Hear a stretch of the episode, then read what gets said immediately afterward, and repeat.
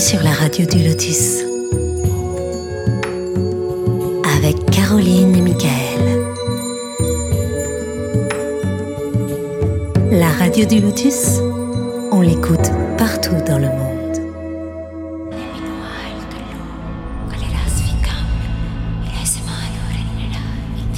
La radio du Lotus vous invite à entrer dans le cercle.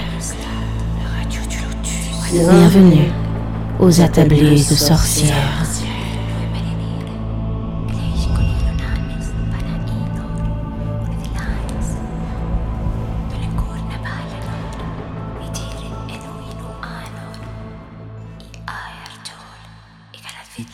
Bienvenue, bienvenue dans l'attablé de sorcières. Bonsoir à toutes et à tous. J'espère que vous allez bien. Michael Le Lotus avec vous. Vous êtes bien sur la radio du Lotus. Ce soir, je suis avec Caroline. Bonsoir Caro. Bonsoir Michael. Tu vas bien? Ça va bien. Bon, eh bien, c'est parfait. Comme je le disais, c'est l'attablé de sorcières ce soir. Donc, eh bien, nous ne sommes pas tous les deux simplement, mais il y a pas mal de personnes avec nous. Et, euh, et, bien sûr, puisque c'est un débat et libre antenne. Alors tout d'abord, je suis avec Opakiona, bien sûr. Bonsoir Opakiona. Coucou. Bonsoir ça va, ça tout va le monde. Oui, et toi? Ben oui, super, super. Prête alors Prête pour l'émission La tablette sorcière? Et oui, la dernière de la saison. Exa la dernière de la saison, exactement, c'est ça, oui. Et oui, oui, oui. Euh, je suis également avec Evie. Coucou Evie. Hello, hello. Ravi de t'entendre, Evie également. Bah, moi de même. Voilà, euh, j'aime bien ton, ton, prénom, donc Ravi et Vie, enfin voilà, c'est bon, j'aime bien. oui, ça fonctionne bien. Ouais, c'est pour ça. Euh, Cadric, bien sûr, toujours avec nous. Coucou tout le monde. Ah, Cadric, écoute, tu es là, toujours fidèle au poste aussi, c'est bien. Toujours fidèle. Toujours là comme le loup blanc. C'est ça. c'est bien, c'est bien. Alors là, voilà. Alors ce soir, on va accueillir eh bien, des nouvelles personnes, en commençant par euh, Isobel Datura. Bonsoir Isobel. Et bonsoir Michael, merci de m'accueillir. Mais avec grand plaisir. Donc tu es une petite nouvelle, c'est la première fois que tu parles à la radio peut-être, ou sur la radio du Lotus, je ne sais pas. Ah, c'est la première fois en tout là. Ah bah en tout, bon ben c'est bien. tu as ton baptême du Lotus, c'est très bien. Voilà. Tout à fait. Alors, euh, toi, tu, tu, auras 30 ans, je vais tout dire, hein, 30 ans cette année quand même, c'est bien. Tu pratiques la magie organique. Alors, tu vas nous expliquer ce que c'est, parce que ça, moi, je, je t'avoue, je ne connais pas du tout. Donc, tu as été initié euh, par ta maman, par ton art magique. Et évidemment, après, euh, tu as pris ton envol, hein, tu as appris par toi-même, tu as continué. Et tu as également une chaîne TikTok dont tu vas nous parler aussi après, parce que ça, c'est important que tout le monde aille y faire un petit tour parce que je trouve que c'est bien. On va apprendre plein plein de choses euh, grâce aux vidéos que tu nous proposes. Voilà, voilà. Eh bien, ensuite, je suis avec Lucille. Bonsoir Lucie. Bonsoir. Bien, ravi de t'entendre également et que tu sois avec nous. Ravi aussi, je suis contente d'être là. Merci, ça fait plaisir. Alors toi, tes domaines de prédilection, c'est euh, le pendule, les pierres, les plantes, euh, voilà, tout ce qui fait partie aussi euh, de la nature, entre autres hein, évidemment, mais tu as plein de cordes à ton arc, mais surtout la, la, radiesthésie, les plantes et les, les pierres, c'est ça hein? Oui, voilà, j'essaie voilà. de trouver un équilibre. Oui, c'est ça, ça. c'est ça. Alors tu, as 20, tu es la plus jeune d'entre nous, tu as 22 ans. Oui, oui. Eh oui, eh oui. Donc tu travailles auprès des adultes handicapés, euh, de personnes handicapées et retraitées aussi. Euh, ça fait un an que tu t'es intéressé à la magie, hein, tout ce qui concerne la magie et autres. Donc c'est, bah, c'est pas si vieux que ça finalement. Hein. C'est très très jeune. Hum, c'est ça, c'est ça. Alors tu pourras nous parler de la boutique, euh, parce qu'il y a une boutique Angeline euh, avec laquelle tu as commencé à pratiquer euh, quelques petits rituels aussi pour ta maison, avec aussi le pendule, bien sûr, pour la radiesthésie, ce qu'on disait. Donc tu pourras nous en parler. Et puis, moi, ce qui m'intéresse et ce que j'ai trouvé intriguant, c'est que tu as découvert quand même que dans ta famille, beaucoup, beaucoup de gens s'y intéressaient à tout ce qui est radiesthésie, magie, divination et autres. Et ça, c'est bien. Oui, ben en fait, euh, depuis toujours, quoi, je suis plongée dedans sans le savoir. C'est ça, c'est sans le savoir au final. Donc maintenant, t'es pas dépaysé puisque tu sais que ta famille aussi est, est dedans. Donc c'est plutôt sympa, quoi, je trouve. Oui, oui, voilà. ouais, c'est ça. Bon, ben tu nous expliqueras tout ça, hein, parce qu'on aura plein de questions, bien sûr. Ça, c'est sûr. Et bien, nous sommes également avec Mégane. Bonsoir, Mégane. Bonsoir à tous. Ravi de t'entendre, enchanté. Enchanté également. Voilà, alors donc, toi, ton domaine, c'est euh, la divination, le pendule. Euh, tu as 25 ans, tu es assistante en Mhm. hôtellerie, c'est ça? Exactement, Donc c'est si bien je ne sais pas où dormir, je peux m'inscrire, d'accord? C'est ça. C'est bien, c'est bien, ça fait Les plaisir. petites Mais- gratuites, euh, voilà. Super. Et tu es où alors? Tu es situé où? Euh, À Beaucouzet, c'est euh, euh, près d'Angers, à 10 minutes. D'accord. Ah oui, ah bah tiens, près de Opakiona alors, d'accord. Vous n'êtes pas loin l'une de l'autre alors. Ok, ok. Et tu fais partie de la communauté, cette fameuse communauté du voyage. Exactement. Ah oui, oui, oui. Donc forcément, évidemment, euh, j'imagine que dans toute ta famille, euh, bah, tu as toujours eu euh, accès, ou du moins vu tout ce qui concerne la cartomancie, la divination, etc. Quoi. La radiesthésie, la médiumnité, les coupeurs de, faux, de feu, pardon. Ouais. Et ça, c'est... Ouais. Oui, mais dis donc, alors attention, parce qu'il y a combien de personnes du voyage là? Deux, trois, c'est ça, non? Trois personnes. Visiblement, on est beaucoup. hein. Oh là Ça, on est déjà trois ici. Oh, faut pas vous... là, attention, on va, on va se tenir bien, on va se tenir tranquille. Ne vous inquiétez pas, les amis, ça, ça va. Rangez vos poules. Ouais, c'est ça. Et t'as raison, c'est pas mal ça. C'est pas mal. Ah oui, c'est génial ça. Bon, en tout cas, euh, bah, Megan, tu vas nous expliquer tout ça, euh, voilà, après, parce que Avec on aura plaisir. plein de questions aussi. Et nous Avec sommes plaisir. également avec Sia. Bonsoir Sia. Bonsoir. Ravi de t'entendre également. Tu es avec nous, ça fait plaisir. C'est la première fois aussi. Oui, la thème du lotus pour moi aussi. Ah bah tant mieux, c'est très bien. Tu es bien tombé, tu sais, tu pouvais pas mieux tomber avec nous. Non, J'en suis sûre. Bien sûr, c'est ça. Alors, euh, donc, euh, toi, ton domaine, c'est plus la magie verte, euh, la magie élémentale aussi. Euh, Mm. bah, Qu'est-ce qu'on pourrait dire aussi? La cartomancie, tu aimes bien aussi? Alors, toi, tu as 26 ans et tu es diplômé de psychologie. Alors, moi, ça, ça m'intéresse. Déjà, la psycho, je suis à fond. Bon, ça, c'est sûr. Et euh, en ce qui concerne la psycho et la magie, euh, c'est bien aussi de voir comment on peut allier les deux. Donc, tu vas nous expliquer euh, ça aussi, si tu veux. Ah bah oui, avec plaisir. Voilà. Et j'ai vu que j'étais la troisième psychologue sur l'antenne. Mais oui, en fait, c'est radiopsychologie, tu sais, ici. Hein. C'est, voilà. On, on attire ce qu'on aime en même temps, faut dire, c'est normal. Voilà. Parfait. Donc, euh, tu pratiques aussi depuis un an. euh, la magie, c'est pareil, c'est récent quand même. Oui, un peu plus d'un an. Et bah d'ailleurs, c'est, je crois que c'est à cette occasion-là qu'on s'est rencontrés, du coup, bah, Megan et Lucie dans la boutique angevine dans laquelle tu parlais. Ah, voilà, la fameuse boutique, d'accord. Ok, ok, d'accord. Ok. Mais on a rencontré Opakiona aussi là-bas. Ah, mais en fait, vous êtes toutes rencontrées là-bas, quoi. oui. Mais en fait, vous auriez dû inviter la personne qui tient la boutique. Dans ce cas-là, ça aurait été aussi bien. On aurait Mais tous tu la connais, cette personne. Ah bon? Qui est-ce alors? Déjà Oui, venu, j'ai- voyons. C'est Sandy. Ah, mais c'est Sandy, tout simplement. Bah, d'accord, évidemment. Si c'est Sandy Lagdar, évidemment, on la connaît, oui. D'accord, Bah oui. d'accord. Ah Bah oui, oui, oui. En fait, je connaissais pas le nom de sa boutique, pour te dire. Voilà, c'est ça. C'est l'esprit du chaudron. D'accord, d'accord. Bon. Alors, oui, comme je le disais, euh, toi, Sia, c'est plutôt les plantes, le bien-être.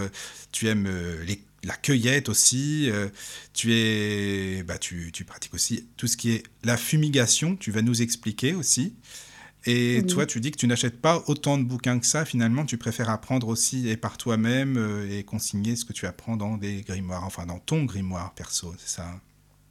Euh, oui, bah surtout pour les plantes, parce que bah, y a énormément de bouquins qui sont sortis sur les plantes avec euh, pas tous les mêmes indications concernant les mêmes plantes. Et Oui, finalement, il y a, rien qui vaut son, son propre ressenti, sa pratique et sa propre étude de, l'histoire de la plante. Oui, c'est vrai. plante. je suis d'accord. Et alors, toi, c'est plutôt l'élément feu qui te parle. Euh, avec les plantes, oui, tout partout. Oui, c'est vrai que non, en fait, en mais ça- général, ils me parlent. Bah oui, oui, c'est ça, quoi. Parce qu'en plus, tu, tu pratiques la cueillette toi-même des plantes. euh, bon, tu vas nous en parler. Parce que je trouve ça Mhm. vraiment bien. Parce qu'au moins, tu fais les choses par toi-même. Tu n'attends pas qu'on cueille les plantes pour te les donner, pour faire ce que tu as à faire après, comme beaucoup. Donc, c'est très bien. Voilà, voilà. Euh. Et puis, et puis bah, je crois que a fait le tour. hein, euh, c'est déjà très Bah bien. oui.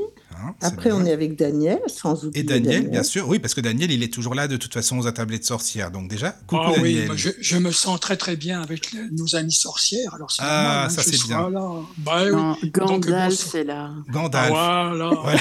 Euh, bonsoir à toutes et bonsoir à tous. Voilà, ça fait plaisir que tu sois là, Daniel, c'est bien. Bah, je t'en prie. Super. merci. Alors, je rappelle aux auditeurs que vous pouvez bien sûr euh, nous écrire si vous le voulez, si vous avez des questions à poser à nos invités. N'hésitez pas surtout, parce que je trouve que c'est très bien que ce soit interactif, que chacune et chacun d'entre vous puisse participer. Donc, l'email de la radio, si vous voulez. Donc, euh, contact laradiodulotus.fr ou venez sur le chat, c'est plus interactif. Nous sommes déjà, je pense, 14 ou 15. Ah, sur le chat? Voilà. Mhm. Ah oui, quand même. Alors, il y a Hélène, Anna, Evie, Souliane, Galouve, Morgana, euh, YP, Memento, Cadric, Mira, Twix, Opakiona, Fox. Il y a du monde alors. Eh ben, c'est génial, les amis. Donc, l'adresse du chat. tlk.io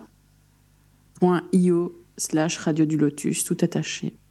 Venez surtout, n'hésitez pas. Voilà. Et posez des questions surtout euh, à nos invités. Vous pouvez donner aussi votre avis, vos ressentis, et puis de, papoter entre vous. C'est normal aussi, on est là pour ça. Le chat, il est fait pour aussi.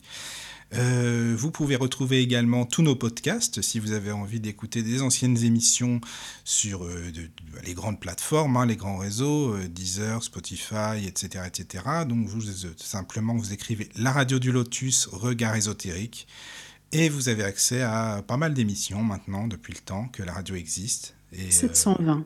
quand même, c'est bien ça. Donc vous avez de quoi faire, les amis. Voilà.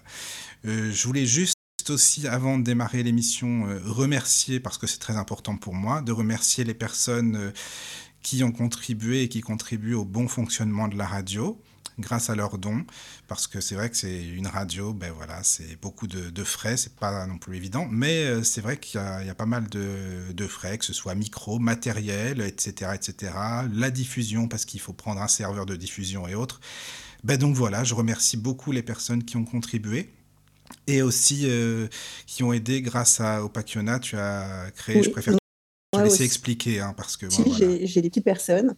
Donc, euh, j'avais mis euh, un lien sur euh, onparticipe.fr pour aider, pour pas tout mélanger, parce que c'est vrai que Michael avait déjà fait un petit appel aux dons en début d'année, mais malheureusement, on découvre des frais sans arrêt, donc des nouveaux frais qui nous tombent sur le, enfin surtout à eux d'ailleurs, mais moi je me sens toujours concernée par par empathie, on va dire. Et euh, là, c'est son micro qui nous fait des siennes. Et j'avais fait un petit appel aux dons pour son micro à côté. Et euh, on a récolté les dons de Yilana Fetia, qu'on remercie, de Merci. Mathias Nunez, d'Ingrid Bûcher, Jessica Archen, ou Arken, je ne sais pas si on dit le CH ou que c'est K. Voilà, et on les remercie fortement. Et c'est vrai que depuis que eux, ils ont mis la main à la poche, ça n'a pas rebougé depuis. Donc n'hésitez pas, le lien est sur ma page euh, Instagram et onparticipe.fr. Voilà. Merci Voilà. à tous ceux qui ont déjà mis et ceux qui se sentiront concernés par la suite. Merci, oui, c'est super Merci. sympa. ouais. Parce que tu as bien fait de dire. Parce que, non, on va vous donner un exemple. Je vais toucher mon micro. Vous, vous allez, je pense que vous allez adorer. Voilà, tu entends le craquement. Donc, il faut vraiment que je le change. C'est parce qu'il il va rendre l'âme bientôt. C'est pour euh, être vraiment concret, hein, parce qu'on pourrait dire oui, il doit acheter un micro, mais non, c'est important. Sans, sans, Oui. sans micro, une radio, je sais pas trop comment ça fonctionne. C'est ça. Puis en plus, il faut pas oublier, parce que je me permets de le dire, parce que c'est quand même beaucoup plus facile à entendre si c'est pas Mickaël qui le dit. C'est que le micro, il faut qu'il soit compatible avec sa synthèse, il faut qu'il soit compatible avec la radio, il faut qu'il soit compatible pour qu'il puisse mettre le casque retour. Il faut tellement de, de paramètres qu'on ne peut pas prendre le premier prix euh, de chez euh, n'importe quelle grande surface. Voilà. Voilà, ben, merci beaucoup. hein, merci d'avance. Et puis, Ben, merci encore une j'explique, fois. quoi. Voilà. T'as raison, t'as c'est raison. très juste, C'est bien ce tu as d'expliquer. euh, ouais, ouais. C'est bien d'expliquer. Puis en plus, c'est vrai qu'il y a quand même la SACEM, faut le dire, parce qu'il y a quand même des musiques, il y a quand même de la diffusion. Donc le serveur de diffusion, c'est pas donné du tout, du tout, mais, mais il faut le prendre, sinon il n'y a pas de radio. C'est pareil. Donc voilà. Ah, mais t'as pas que la SACEM, t'as cette nouvelle qui t'est tombée sur le nez de Oui, ceux l'Aspray, qui... euh, Oui, voilà, c'est l'Aspray qui, qui fait la même chose que la SACEM, mais cette fois pour euh, les interprètes et non plus pour les C'est auteurs-compositeurs. ça. Donc du Voilà. coup, et clac, on remet la main à la poche. ouais, ouais. Ouais, Enfin ouais, voilà, ouais. je vais pas non plus faire un, tout un laïus là-dessus, hein, mais euh, voilà. non, c'est mais il fallait au moins que ce soit dit, quoi. Ouais, c'est Non, bien. non, mais il faut le dire de temps en temps quand même, Michael, c'est très important. C'est- Mhm. Non, mais c'est vrai que moi j'aime pas, euh, j'ai l'impression de voilà Oui, de, de ça se comprend, je suis pas hein, comme Michael. ça, mais bon, ouais, bref. En tout voilà. cas, merci à tous ceux qui, c'est vrai, qui ont participé, en tout cas. Ouais, c'est- Voilà. Alors, donc, pour commencer l'émission, voilà, je, vais demander à Isobel, si tu veux bien, euh, même, te présenter, parce que bon, j'ai fait une petite présentation de toi, mais c'était vraiment très succinct. Donc, si tu veux nous parler de toi, et puis euh, évidemment, nous on interagit. Euh, au Pakiona, pareil, hein, avec Evie et Kadrik, euh, vous posez des questions, bien sûr. C'est une discussion, hein, c'est une table ronde, donc voilà. C'est, y a pas, c'est pas carré non plus. Chacun donne son avis, et puis voilà. D'accord, très bien. Alors oui, comme tu l'as justement dit, effectivement, euh, moi je suis tombée dedans euh, quand j'étais toute petite. hein. Euh, C'est vraiment le même principe qu'Obélix. J'ai été initiée donc par ma maman et ensuite j'ai rencontré mon mentor qui, qui a pris la suite de mon initiation et ensuite je me suis envolée de mes propres ailes. Et effectivement, je me positionne vraiment sur une sorcellerie organique parce que c'est vraiment le vivant qui m'intéresse et tout ce qui est autour de, autour de moi en termes de vivant, en termes de travaux euh, sorciers, de travaux euh, spirituels. Donc, je vais travailler énormément avec tout ce qui est les coquilles, les mules, les, euh, les moustaches qu'on trouve par terre, les choses comme ça. Ça va être vraiment relié au vivant, peut-être même plus que la plante. C'est pour ça que pour moi, le terme organique est celui qui colle le mieux parce que ça va être vraiment tout un panel entier. C'est à partir du moment où c'est vivant. Donc il y a certes les plantes, mais il y a aussi toute l'autre partie avec les insectes et les animaux. Donc c'est pour ça que ça va être là-dessus que je vais travailler principalement. Effectivement, j'ai 30 ans cette année, un âge canonique et charnière, euh, mais je le vis très bien. Je le vis même presque plutôt comme un renouveau. Donc, euh, voilà, et je fais mon petit bonhomme de chemin sur euh, la chaîne TikTok que j'ai lancée il y a quelques mois pour l'accès vraiment sur la sorcellerie. Comment elle s'appelle la chaîne un- Alors c'est Madame Datura, c'est Isobel Datura. Ah oui, tout simplement. Bon, bah Ah d'accord. oui. C'est bien, c'est bien. pas- je me suis pas pris la tête. Restons simples, c'est bien. T'as raison. C'est ça. Mais comme ça, on me trouve partout. J'ai gardé le même pour Instagram. euh, voilà, comme ça, c'est facile. Et euh, pour cette chaîne, j'ai vraiment voulu donner des, des petites clés, des, des petites phrases, des petites choses que j'aurais aimé avoir et que j'ai appris en cours de route. Euh, c'est pas du tout une chaîne qui a une vertu d'apprentissage réel euh, de la sorcellerie ou de l'histoire de la sorcellerie, parce qu'il y a d'autres chaînes que j'adore suivre qui le font bien mieux que moi. Mais c'est vraiment plutôt des petits tips, des petits points clés, des petits angles de vue peut-être un peu différents euh, pour prendre certaines problématiques. Et c'est vraiment l'idée de, bah, on en parle, on y va, on amorce le sujet et on donne des pistes de réflexion. Et d'ailleurs, tu commences toujours ta petite phrase comme ça, et j'adore. Et ça, on en parle. Ah oui Allez, Allez, on en parle. C'est vrai que c'est sympa. J'aime bien aussi, ouais. c'est ça. Oui, L'idée, c'est vraiment d'ouvrir à la discussion et au débat. C'est pas du tout euh, euh, des choses qui sont des vérités absolues et euh, Oui, c'est ça. imbougeables. Bien au contraire, c'est vraiment mon ressenti personnel à l'instant T. Parce qu'en plus, même soi-même, en avançant, en apprenant, en échangeant, et ben, le ressenti, il bouge. Et c'est vraiment à l'instant T. J'ai vu ça sous ça. ce prisme-là. Et peut-être qu'au fur et à mesure de la discussion, je verrai une autre facette du prisme qui fera que Ah, tiens, j'avais pas pensé dans ce sens-là, ça peut être sympa. Mais c'est ça qui est bien, justement. Hmm. D'accord. Ah Bah écoute, euh, en tout cas, c'est bien, bien complet. Reste à aller sur ta chaîne, euh, moi j'aime bien, enfin ta chaîne TikTok, voilà. Euh, bah, si tu as des choses à rajouter, euh, vas-y, ou sinon... Alors oui, il fallait qu'elle nous explique. Euh, Abel l'a peut-être suffisamment fait pour toi, euh, la magie euh, organique. Oui. Ah oui, oui, oui, non, mais si tu veux, oui, au contraire, c'est vrai, parce que tu sais, moi, je, me demandais ce que c'était. Bon, après, quand tu as expliqué un petit peu, là, c'est vrai que c'est plus compréhensible, enfin, pour moi en tout cas, mais euh, si tu veux détailler un petit peu, oui, je veux bien, ça, ça m'intéresse beaucoup, oui. Alors, si tu veux, pour donner des exemples concrets, parce Oui, que voilà, je pense que c'est c'est ça le plus parler. Quand euh, je reçois en présentiel euh, les personnes, les consultants, euh, ils savent pas ce qui va se passer. C'est-à-dire que généralement, il y a un besoin de venir me consulter. Généralement, on commence par un peu de cartomancie juste pour un petit peu déblayer le terrain, et à partir de là, on va voir vers quelle problématique on se positionne plus on va échanger, plus on va travailler la problématique. Moi, je vais avoir un peu des pop dans mon esprit, un peu comme, comme des petites choses qui sont pour moi, euh, sais, comme quelque chose qui est bah, pour le coup une vérité absolue. C'est oh, il faut que je travaille avec ça pour toi. Ça peut être de la poudre de corail, ça peut être de la poudre de d'os de sèche, ça peut être de la mue de phasme, ça peut être le bourdon que m'a récupéré le jardinier avant-hier qui est arrivé à la maison Si tu veux, ça va être des choses comme ça, ça va être sous fiole, ça peut être sous, euh, sous petit sachet, ça peut être aussi tout simplement une huile qui va être macérée avec certains insectes, certaines choses qui doivent être posées sur l'oreiller, qui doivent rester dans le sac à main. Si tu veux, j'ai, c'est pas figé, c'est vraiment, ça va être en fonction de la personne, comment les choses vont évoluer, que. Ça va se poser, se fixer. Mais Après, ça va être plus sur mes fêtes. Euh, Excuse-moi. C'est-à-dire, en fait, c'est-à-dire que la personne te demande quoi? C'est-à-dire, avec tout ce que tu fais, euh, quels sont les résultats? C'est pour arriver à quoi au final? Oh, bah, tu sais, on est sur les, euh, sur les quatre, euh, le, le quartet euh, gagnant, euh, amour, travail, argent, santé. D'accord, oui, oui, ok, je comprends. je comprends. Voilà. Mais la santé, moi, je touche pas. Ou alors, ça va être juste pour aider à soulager ou avoir son, le courage d'aller voir son praticien de santé. D'accord. Je, je vais vraiment plutôt pousser à aller voir euh, les praticiens de santé, les professionnels de la santé, et je vais éventuellement aller sur un palliatif pour aider à avoir moins peur de l'aiguille parce qu'il y a la prise de sang dans une semaine. Oui, Pour le travail, on va être sur la confiance en soi pour trouver la bonne opportunité. Tu sais, on est vraiment sur des basiques, c'est bien. mais on va prendre l'angle le plus poussé. C'est-à-dire que oui, tu trouves pas de travail, mais qu'est-ce qui s'est passé avant? Et plus on va remonter, plus en fait il y a une anxiété sociale qui s'est installée. D'accord, donc suivi professionnel, et moi je vais pouvoir te faire des petites choses que tu pourras faire pour te préparer dans ta salle de bain. Tu on va pousser au plus loin sur la personne. Oui, oui. Mais qu'est-ce qui fait que ces petites choses ont un impact, justement? C'est par rapport à ce que toi, tu y mets comme intention Ou c'est quoi? C'est des... Je sais pas moi. c'est- Alors, c'est ce qu'on appelle la charge qu'on pose. Et euh, moi, la charge sur mon matériel et mes ingrédients est posée dès le moment où ils commencent à faire leur chemin pour arriver chez moi. D'accord.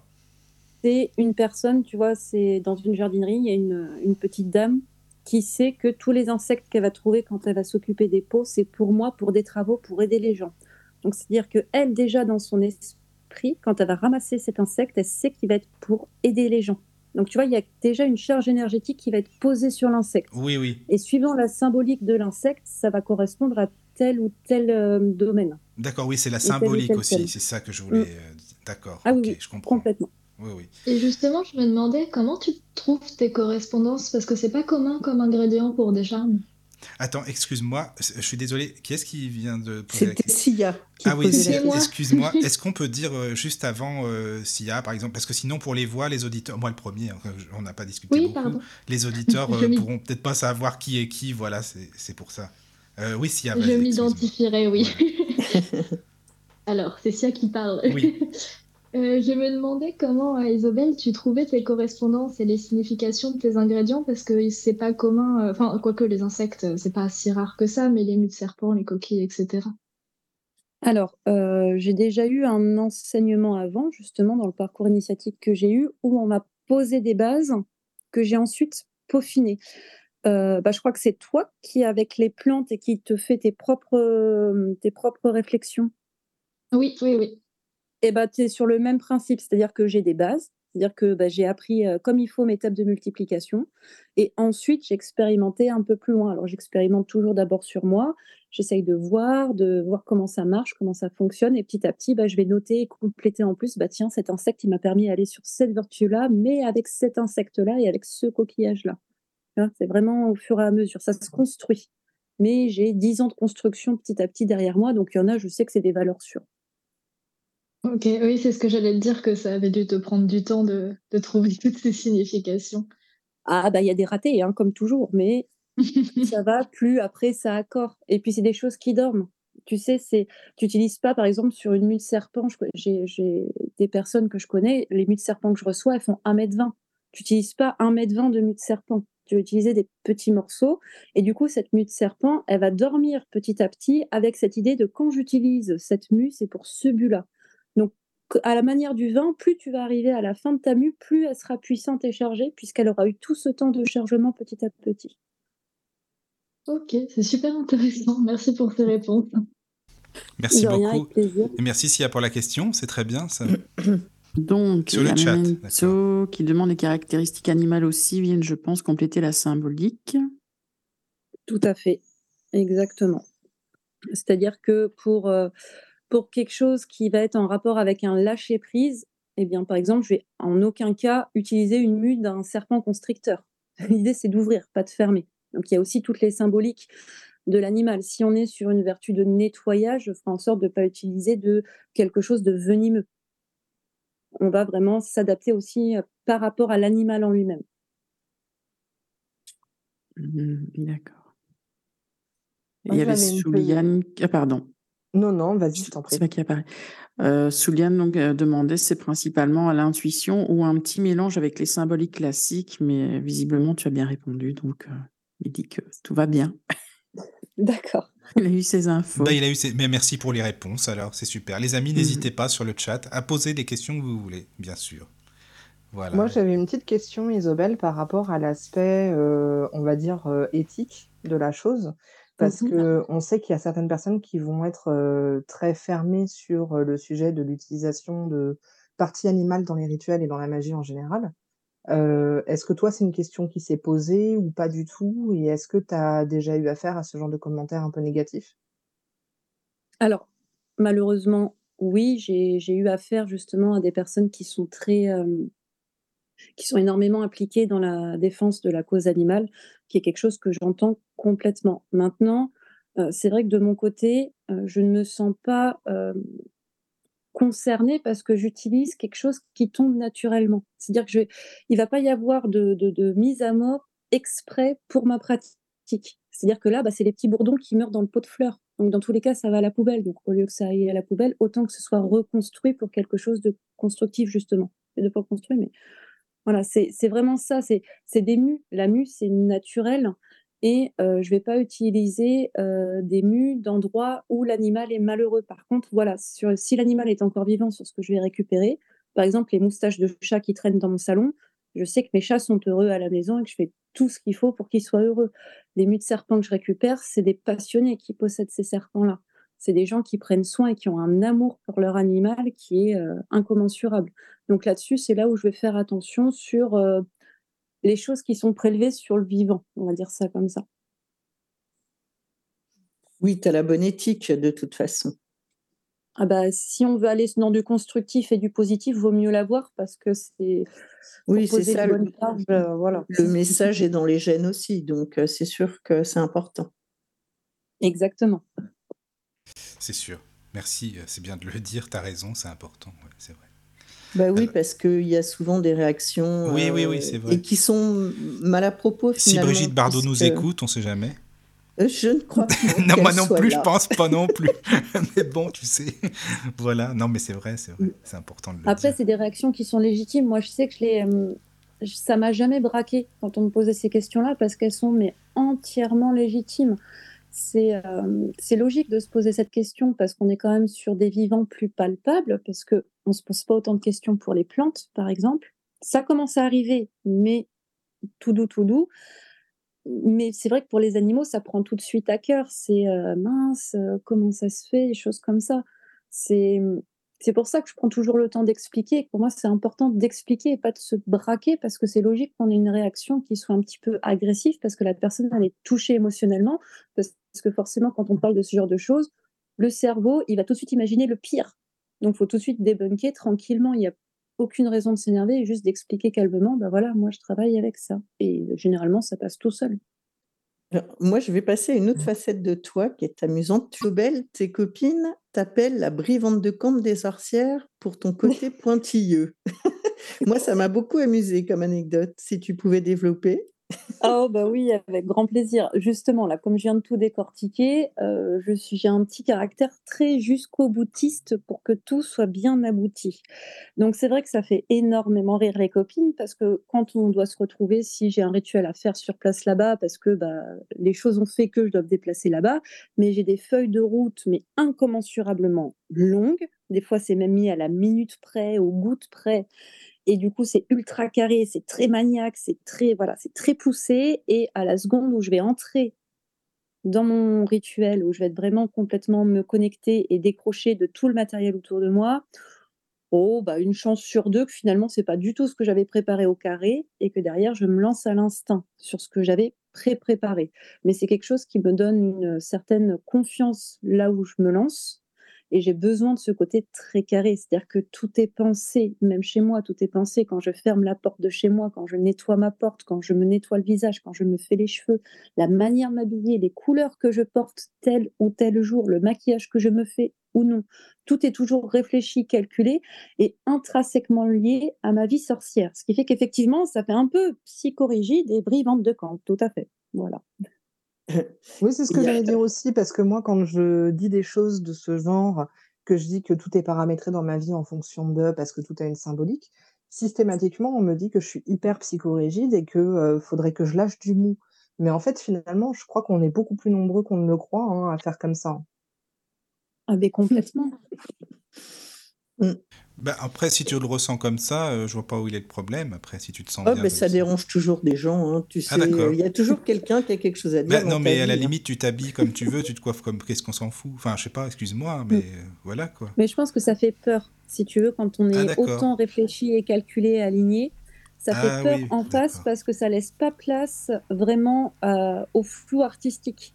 Mais Ah ça oui. fait peur aussi parce qu'on te dit, mais comment tu fais? Il y a, Ça doit te prendre trop de place dans la tête. Mais quand tu es calibré comme ça, c'est vraiment naturel. C'est du papier D'accord. qui je m'en rends pas seul. compte, c'est pour ça, tu vois, mais bon, euh, Mm. oui, oui, d'accord.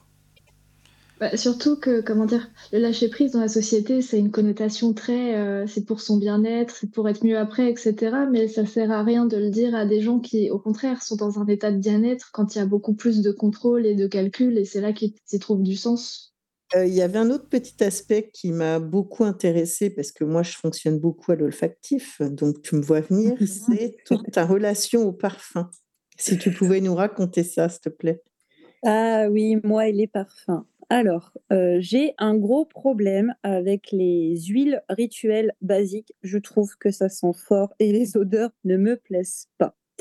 Sauf que l'odorat, c'est un sens primaire qui est vraiment un support des plus solides et stables pour voyager, pour décrocher, pour euh, donner une émotion et se conditionner. Donc, à force de recherche et aussi, je me suis fait guider fort heureusement, parce que là, c'est un flou artistique monstrueux, donc fort heureusement, on m'a donné des cadres et des bases, par les parfums qui se trouvent en parfumerie, via les correspondances, avec des bons parfums qui ont les odeurs qui nous plaisent, on peut retrouver euh, les travaux qu'on a dans euh, des parfums euh, de base euh, spirituelle, ésotérique, qui eux ont des odeurs qui vont pas forcément nous plaire.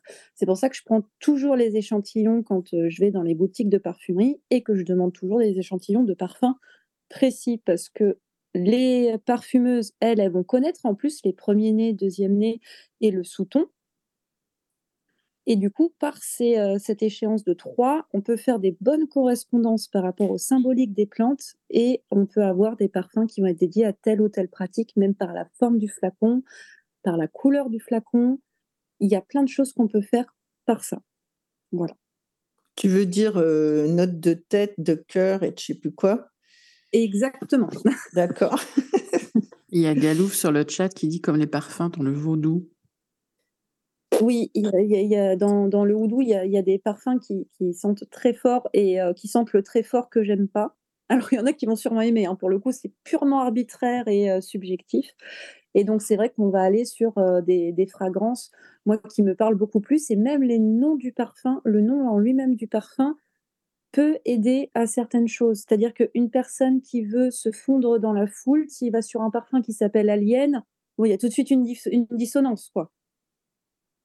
Donc, on va vraiment aller chercher dans toutes les correspondances et trouver ce qui va vraiment s'aligner le mieux. Tu dis oudou, elle dit vaudou. Est-ce que vous parlez de la même chose? Alors, il y a des chances. Après, moi, c'est vrai que euh, le vaudou, je connais très peu. J'ai plus de notions de base. Alors, moi, c'est vraiment des basiques. Hein. Faut pas du tout, je me lancerai pas du tout sur une discussion au sujet du vaudou ou du houdou, parce que pour le coup, c'est pas du tout mon domaine.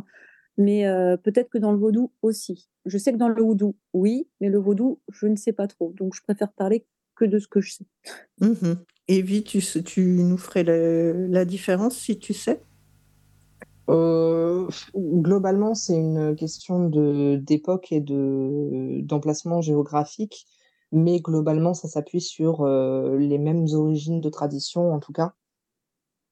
Donc après, il n'y a pas forcément de quoi en faire tout un, tout, toute une parenthèse, mais C'est grosso modo, tout ce qui est, vaudou, oudou et santeria, les autres dérivés, ont tous la même origine, au Bénin, mais c'est ensuite avec les voyages que ça a un petit peu, modifié les croyances avec, les croyances des personnes qui étaient, aussi, là, culturellement parlant, au même endroit, à la même époque, où il y a beaucoup de choses qui se sont mélangées.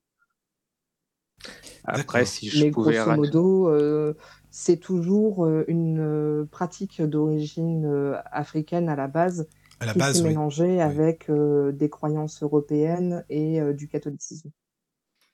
et ce que je voulais dire, c'est que pour le houdou précisément, si je me trompe pas, généralement, c'est on appelle houdou, tout ce qui est sorcellerie issue de Haïti, qui a a migré jusqu'aux États-Unis. Ah, Galouf nous fait une petite précision si tu veux, Caro. Donc Galouf dit vaudou, religion avec pratique magique et oudou, c'est plus que le côté chrétien, les saints non reconnus par l'Église. Et Souliane dit l'un est plus traditionnel et l'autre a été adapté, leur magie se ressemble beaucoup et sont très liées. Voilà. Voilà, on a fait voilà. un petit débat. Bah, merci pour la précision. Mais alors, ça veut dire que par rapport au parfum euh, que tu peux avoir, tu, bah, tu crées certaines choses, c'est-à-dire quoi Pour des situations particulières dans la vie. Là, tu parlais de se fonder dans la foule, par exemple, mais ça, ça peut être quoi encore? Alors, par exemple, je vais te donner un exemple très concret et personnel. Euh, c'est pour le travail, parce que je suis dans le domaine de la vente. Oui. Je suis Ah, sur c'est le bassin d'Arcachon. Ah oui, oui, oui. Donc, autant te dire que là, on a une grande arrivée en masse de touristes. D'accord. Et euh, pour me protéger euh, justement de toutes ces personnes qui sont parfois passablement énervées parce qu'elles ont passé 10 heures dans la voiture et qu'elles ont oublié le harnais du chien et qu'elles arrivent du coup assez en colère dans le magasin, pour me protéger de tout ça, j'ai un parfum bien précis qui est dans, avec une charge bien précise sur un hôtel bien précis qui fait que quand je mets ce parfum, c'est comme, je, comme si je mettais une armure.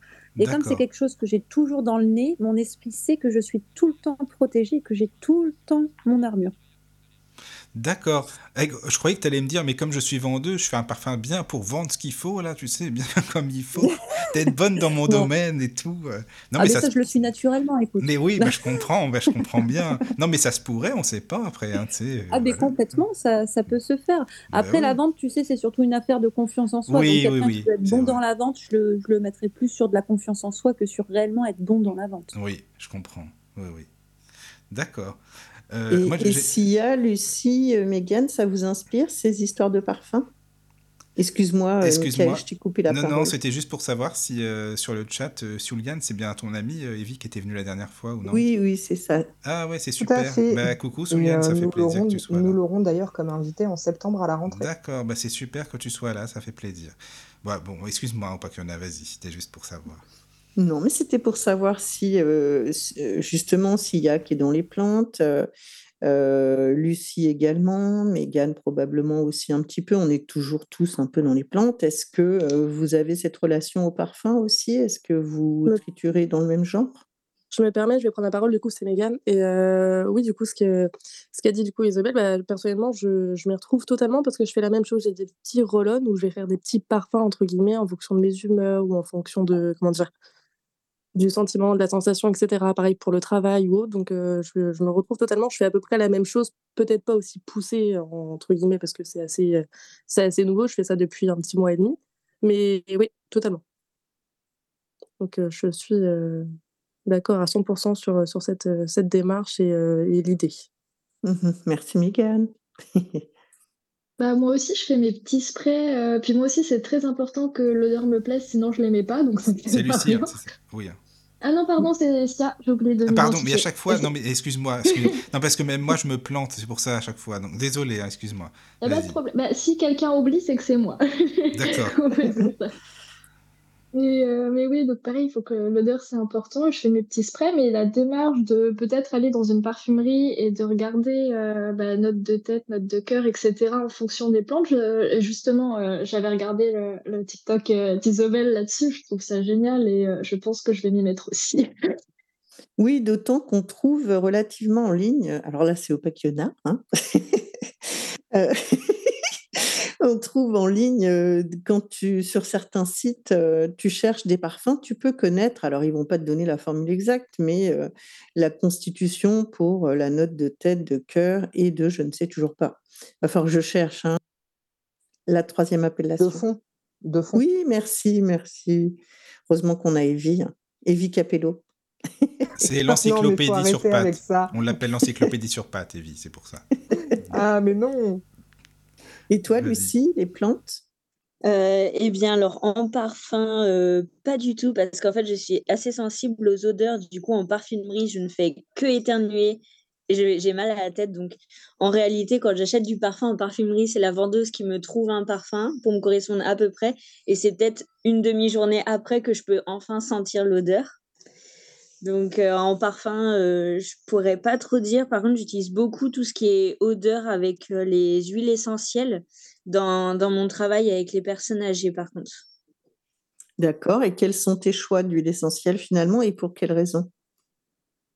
Alors principalement, c'est surtout avec de la lavande et de, le, de la camomille noble que je travaille beaucoup parce que les personnes âgées souvent ont beaucoup de douleurs euh, musculaires, mais qui sont liées souvent au stress ou à certaines maladies. Et en fait, la camomille détend vraiment énormément euh, le stress, les angoisses et les hum, contractions musculaires. Donc, du coup, j'utilise énormément, énormément en massage avec les personnes. Et puis, autrement, en... la lavande, euh, surtout le soir pour les apaiser, pour être. parce que souvent, en fait, le soir, quand la nuit commence légèrement à tomber, en général, c'est vers 17 heures, que ce soit en, en, hiver comme en été, en fait, sont réglés comme ça. À partir de 17 heures à peu près, après ça dépend des gens, ça peut être plus tôt, d'autres plus tard. En fait, il y a une angoisse de la nuit et du soir qui, euh, qui, qui s'installent en fait sans forcément qu'ils s'en rendent compte. Et du coup, ils sont plus agités, plus stressés et du coup, ils vont la plupart du temps, du coup, dorment mal ou euh, très peu la nuit. Et du coup, moi, je prépare avec euh, une petite huile, euh, enfin, de la lavande, une petite goutte sur un mouchoir ou sur le col du, du pyjama, des choses comme ça. Et puis souvent, après, ça prépare pour avoir une bonne nuit et bien dormir et être plus en forme le lendemain, quoi. Oui, ouais, c'est très bien. Mmh. Vas-y, continue, pardon. C'est ce qui diminue également du coup les douleurs pour le lendemain s'ils ont bien dormi et qu'ils ont fait des beaux rêves, tout ça quoi. Mmh. Tu peux aussi en, mettre des poches que tu couds toi-même à l'intérieur de l'oreiller, des, des, des, petites graines, enfin des fleurs de lavande séchées, tu vois, et comme ça, quand ils appuient sur l'oreiller, ça ressort encore quelques, quelques essences de la plante et c'est intéressant. Bah, ça peut être intéressant euh, jusqu'au passage de, de la machine à laver, du coup. Oui, bien sûr. Mais, euh, mais euh, après, il y en a beaucoup qui ont souvent les. Y a, les gens faisaient ça souvent avant. Je ne sais pas si les jeunes font ça, en tout cas, moi non. Mais avoir le petit sachet de lavande dans le placard avec les vêtements ou ou sous, qui est caché sous l'oreiller. Je sais que j'ai plusieurs personnes qui ont ça chez eux. Déjà, donc ça prépare, mais souvent les sachets sont là depuis euh, tellement longtemps qu'il n'y a plus du tout, du tout d'odeur, quoi. Ah, d'accord. Et par contre, la camomille, euh, c'est pas donné, hein? Euh, la camomille noble, bah, c'est en huile essentielle à la pharmacie. En fait, c'est pas donné, mais ça dure vraiment très longtemps. Hein. Mmh d'accord. J'ai par exemple, j'ai une dame chez qui je vais qui a euh, une maladie qui paralyse les jambes. En fait, bon, ça paralyse un peu partout, mais elle, c'est surtout les jambes et ça lui fait très très mal. Et du coup, euh, je, du coup, je masse ses jambes et ses pieds avec de la, de la camomille noble, mais j'en mets vraiment pas beaucoup et je mélange en fait avec de la vaseline. Ça fait mmh que du coup, ça se mélange bien, ça s'étale bien et ça, on peut facilement masser. Et en même temps, comme la vaseline euh, hydrate la peau, la nourrit et rentre à l'intérieur, du coup, il y a quand même la camomille qui fait effet euh, très, très rapidement. Oui, oui, oui. Ben, c'est bien, c'est vachement bien. Moi, je connaissais beaucoup, surtout la Golterie, mais c'est vrai que c'est un peu, un peu fort. Donc, peut-être que c'est trop fort pour les personnes âgées, pour la sensibilité de la peau, etc. Mais, mais la camomille, ouais, c'est bien aussi, effectivement. C'est vraiment, mais c'est radical. hein. En peu de temps, euh, ça fait effet. C'est vraiment. euh, ça- Eh ben, ouais, c'est une super information pour les auditeurs. Merci à toi. Voilà. Sinon, après, avec les odeurs, j'ai pas trop, euh, j'ai pas plus que ça. Moi, je, je marche au feeling, euh, comme ça. Ok, ok. Merci beaucoup, merci beaucoup. Alors, ben, on va peut-être euh, dresser le portrait euh, d'une autre de nos invités. Oui, c'est Ben, vrai. Lucie, tu as Lucie. la parole, on peut peut-être continuer. Ouais, Oui, si tu... Voilà, je pense. C'est ce que je pensais. Vas-y. oui. Oui, bah, euh, je, je sais pas trop quoi dire d'autre autrement, à part euh, dans Ben, mes du, pratiques. du coup, ben, on va peut-être commencer sur le démarrage parce que j'ai pas bien compris.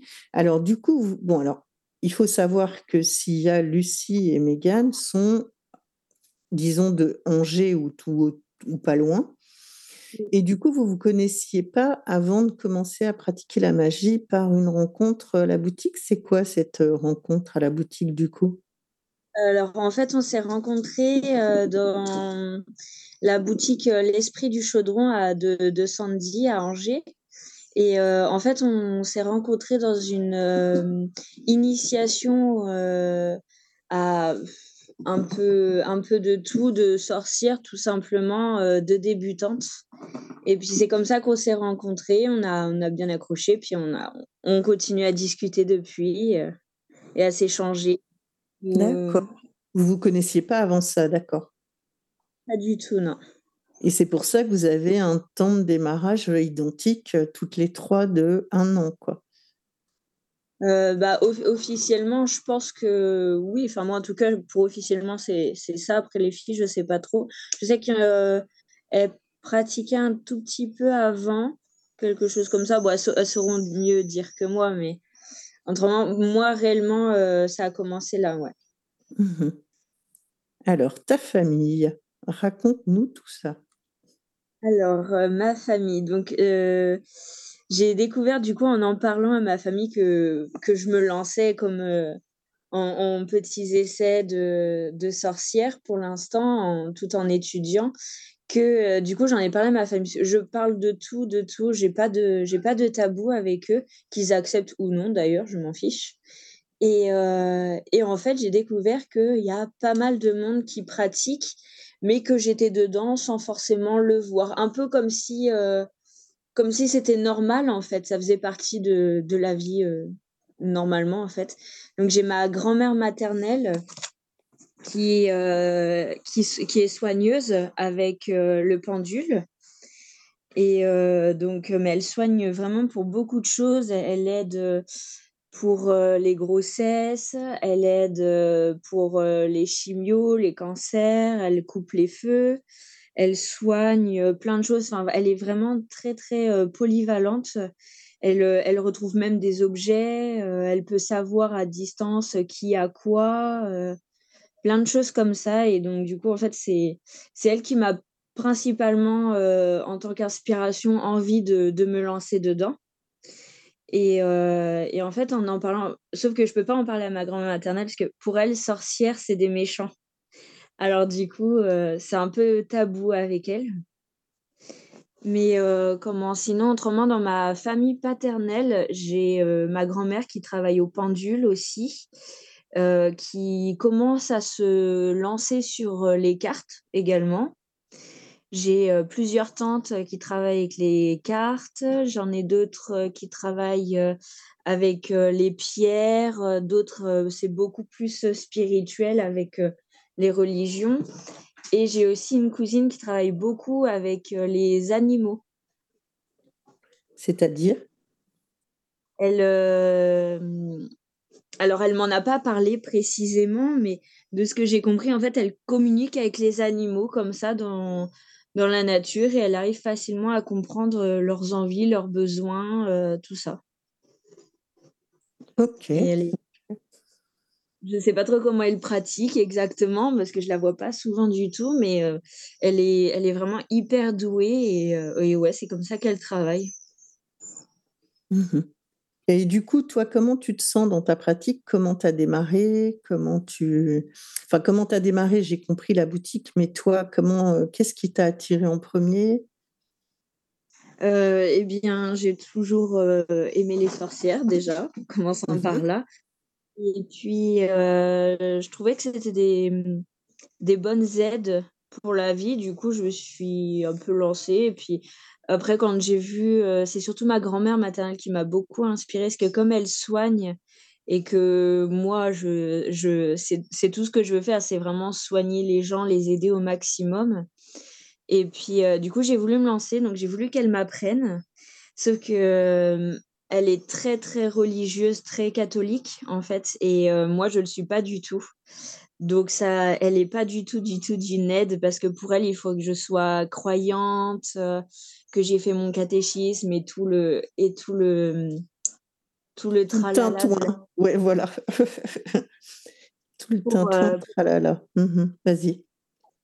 Euh, pratiquer, sauf que j'ai aucune envie de le faire et j'ai pas envie de me forcer non plus à le, pour le faire. Donc, euh, j'apprends un petit peu en tâtonnant. Moi, j'apprends surtout des livres. Après, je pose quelques questions par-ci, par-là. Parce que du coup, au final, dans ma famille, euh, j'ai pas, j'ai aucune aide, en fait. Mhm.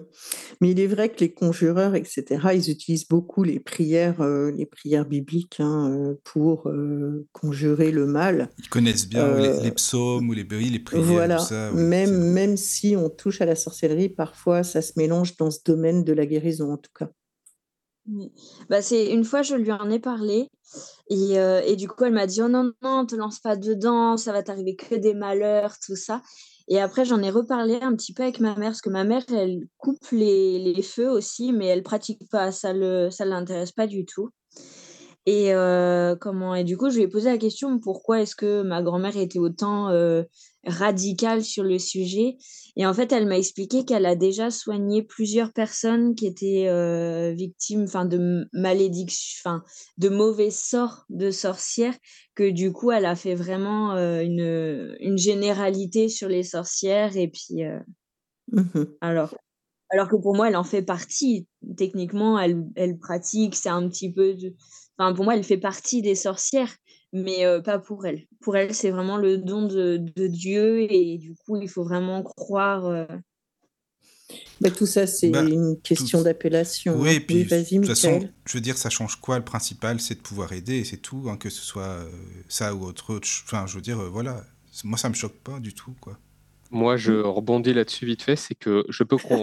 Il y avait longtemps que tu n'avais pas je, rebondi, vais, je, vais, je vais me faire l'avocat du diable. Euh, bah déjà, ce que je voulais dire, c'est que Lucie, c'est que euh, de toute façon, euh, tu peux adapter toutes les pratiques que ta grand-mère fait, tu peux te les adapter avec tes propres croyances. Ça, il n'y a pas de souci, il suffit juste que tu comprennes le mécanisme.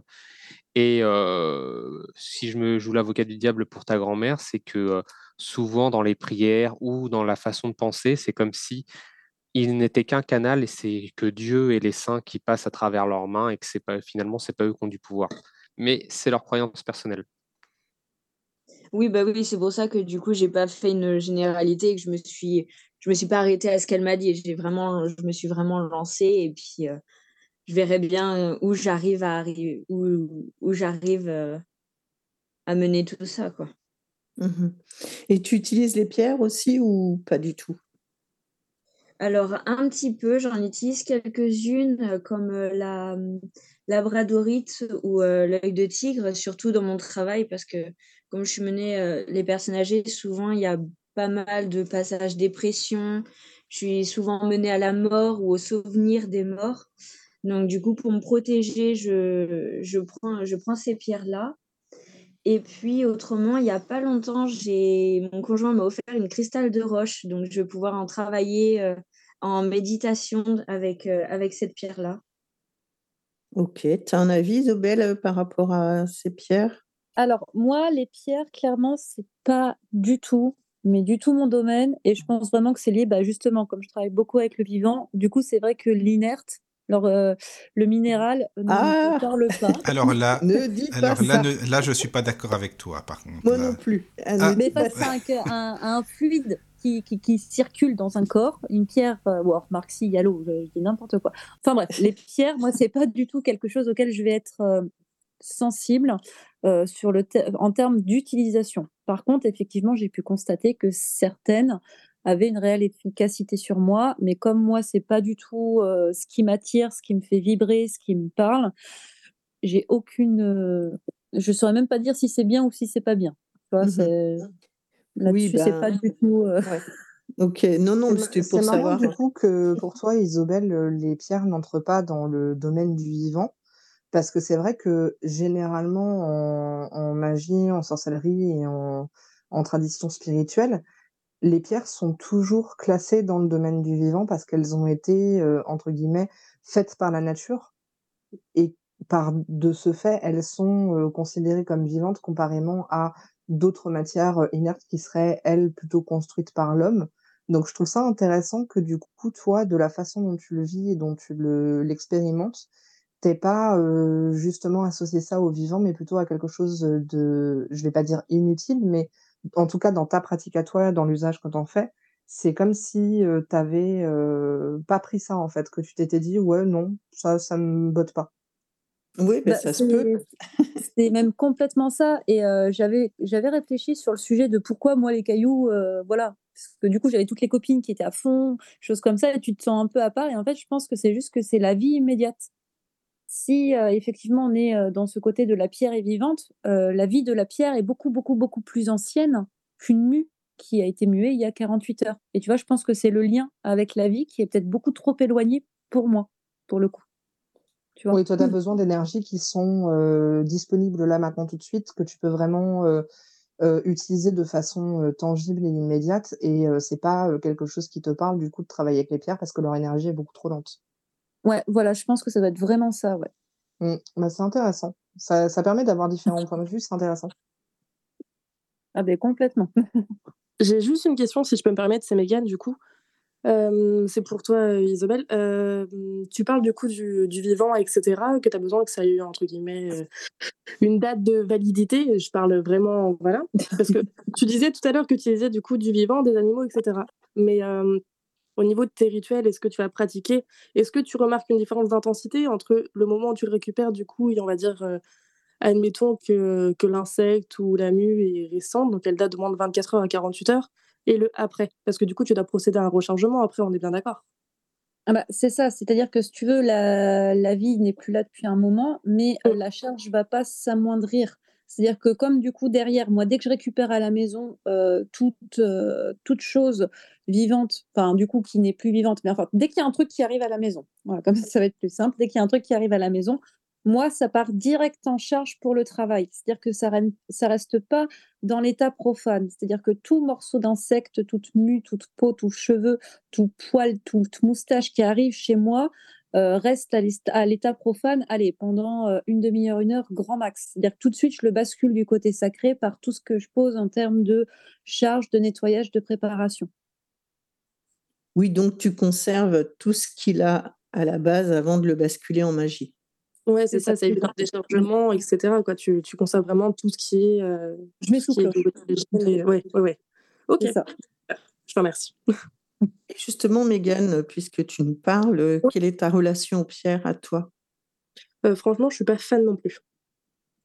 Ah, C'est marrant. c'est- c'est pas... Ah, d'accord. C'est pas ton truc non plus. Non, je suis pas fan non plus. Après, j'en utilise quand même un peu. Je vais pas mentir, j'en ai, j'en ai sur moi au quotidien en, général. J'en ai un peu à la maison, mais c'est pas quelque chose avec lequel j'ai un réel lien. Je vois un intérêt léger, mais ça ça m'apporte pas plus que ça dans mon quotidien.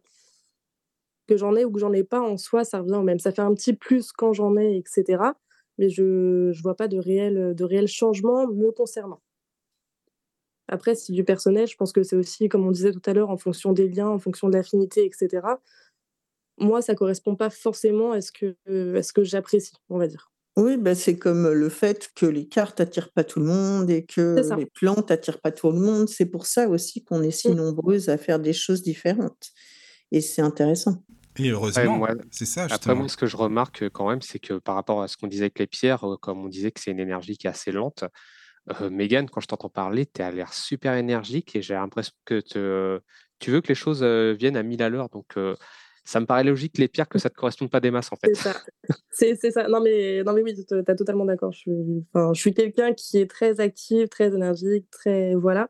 Pour moi, les pierres, c'est trop lent en général, entre le rechargement, entre l'effet d'action, entre c'est ouais, comme tu dis, c'est c'est un effet qui est sur du long terme ou qui va mettre du temps avant de s'enclencher et je n'ai pas forcément de de temps. Je préfère l'immédiat, on va dire. Ouais, surtout que les pierres, en plus, euh, tu peux mettre euh, limite, euh, faut attendre un mois à porter tout le temps la pierre avant de commencer à sentir les effets. Exactement. Enfin, pour Exactement. certaines pierres. Après, il y en a qu'une seule que j'ai en général au quotidien, c'est de la moldavite et c'est tout. C'est la seule que je porte au quotidien et heu, autrement, il y a rien d'autre. Et toi, Sia, les pierres, enfin, ça te parle comment? Parce que comme tu aimes bien tout ce qui est aussi de la nature, les plantes, euh, la cueillette, tu fais plein de choses. Qu'est-ce que tu en penses? Euh, bah, j'en ai pas mal quand même, mais après, je trouve que j'en ai aussi pas mal testé pour voir euh, ce qui m'allait et ce qui m'allait pas.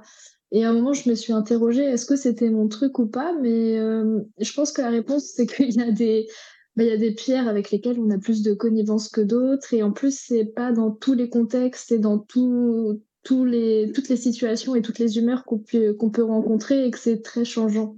Je sais pas si c'est une réponse claire. Ben, pour moi, oui. Après, je sais pas, moi, ça me va. C'est Bon, bon, quoi. oui, écoute. Oui, oui. Bah ouais, ouais. Euh, est-ce qu'il y a des questions sur le chat ou des remarques ou quoi, sinon? Alors, il y a une question de Memento, euh, Memento, oui. certainement pour euh, Isabelle, Isobel, pardon. Euh, en magie organique, est-ce que tu utilises la terre? Alors oui, oui, oui, re-oui et 3 millions de fois oui. Euh, dès que je voyage, déjà, je ramène une motte de terre d'où j'ai voyagé et euh, je mets une petite étiquette pour savoir dans quel état émotionnel j'étais quand j'ai ramassé ce bocal de terre. Voilà, déjà, il y a des collections de bocals de terre chez moi. Ça, c'est pas banal. Voilà, non, mais il y a des il y a- placards, il faut pas les ouvrir. Il y a bien des gens qui ramènent du sable de leur voyage, alors pourquoi pas de la terre hein Bah, bien sûr. Puis bon, moi, je- ça me paraît pas aberrant du tout. hein. Moi, je, je- je collecte beaucoup de choses aussi. Daniel, une petite question. Daniel, vas-y. Donc, euh, est-ce que les, les bocaux, tu les laisses fermer? Comment, comment tu les conserves? Alors, faut savoir que moi, j'ai un placard qui ferme à clé à la maison, euh, que j'ai, qui est lui-même très vieux, que j'ai gravé le dessous pour poser tout ce que j'avais à poser en termes de protection sorcière et de chargement. Et donc, c'est enfermé à l'abri de la lumière dans des bocaux euh, que je ne scelle pas parce que du coup, je les, euh, j'utilise et je les ouvre et c'est vraiment euh, comme un placard à épices de la sorcière, mais verrouillé et. Euh, concrètement, c'est le même principe. Euh, mais du coup avec la terre et avec aussi le reste du vivant que je collecte. Et en fait, ces bocaux, ils sont conservés tout simplement dans mes vieux pots à cornichons et mes vieux pots à moutarde, hein, parce que l'esthétique, c'est mignon, mais ça coûte cher, donc je recycle beaucoup. Voilà. Mhm.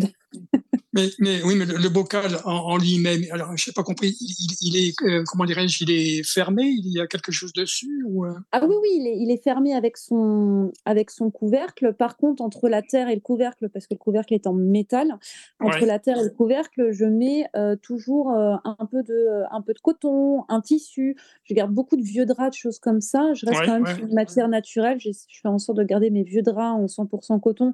Généralement, c'est petits ronds comme ça que je vais tourner pour pas que ça entre en contact avec le métal, Ouais, pour euh, que ce soit bien fermé hermétiquement. Mais tout est à l'abri de la lumière. C'est-à-dire que moi, tous mes stocks sont enfermés sous clé à l'abri de la lumière. Et euh, comment dirais-je, au sous-sol ou euh, dans une pièce euh, Alors, non, j'ai- des meubles parce que j'ai une petite maison sans sous-sol. euh, sans... j'ai une petite maison. Donc, c'est des meubles qui ferment à clé et des cases qui ferment à clé, qui sont un peu éparpillées dans la maison, mais surtout pas dans la chambre. C'est-à-dire que c'est plutôt dans les pièces de vie. mais Bien sûr, ok. Mm. Merci en tout cas.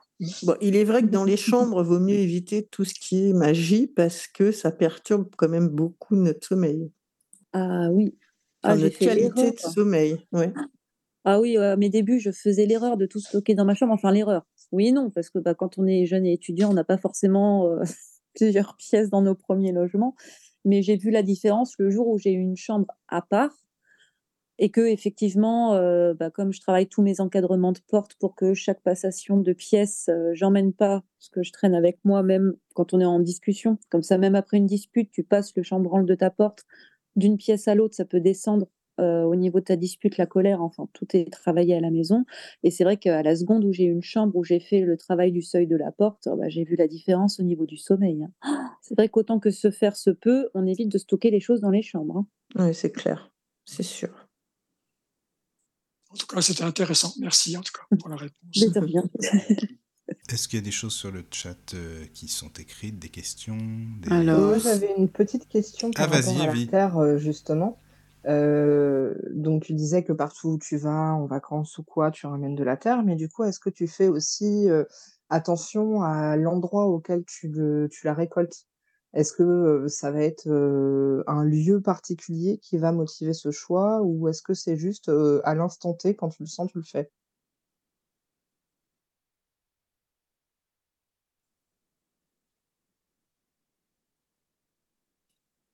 J'aime Ah, bien, ça y du est, suspense. j'arrivais pas à appuyer sur mon bouton, excusez-moi.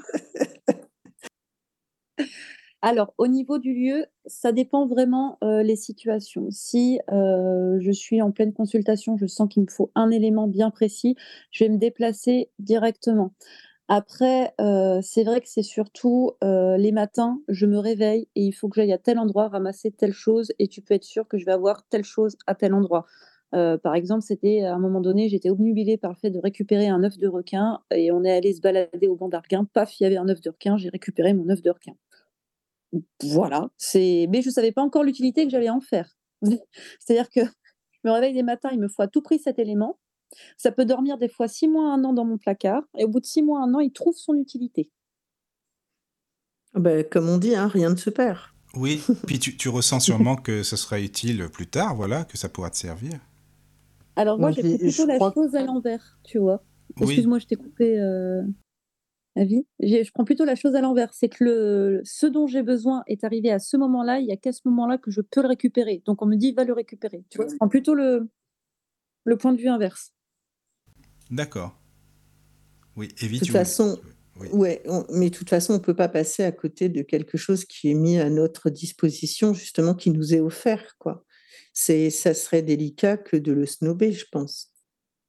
Ah, mais totalement. Et puis après, c'est vrai que j'ai la chance d'avoir un conjoint qui, même s'il n'est pas dedans, il est très connecté à ma pratique. Parce qu'à chaque fois que je commence à me dire, il me faudrait telle ou telle chose, je peux être sûre qu'il va passer le pas de la porte avec Ma madame, j'ai trouvé une libellule séchée. Ma madame, j'ai trouvé euh, des mus de face. Ma madame, je t'ai ramené un bourdon. Donc c'est vrai que là-dessus, j'ai Ça, la c'est chance c'est plutôt d'avoir, euh, sympa, moi, je trouve. Mais bon, après, euh, c'est vrai que c'est sympa. C'est un chasseur-cueilleur, ton homme.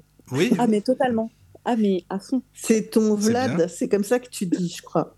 Oui, c'est ça. ah oui, c'est ça, Vlad. oui. Ton Vlad, oui. Mm, mm. D'accord. Hommage à lui hein, pour ce soir, un petit coucou. S'il nous écoute, un petit coucou, oui. Donc, Ca- Caro, Ah bah oui, t'allais c'est nous dire... Caro, t'allais nous dire quelque chose, je crois.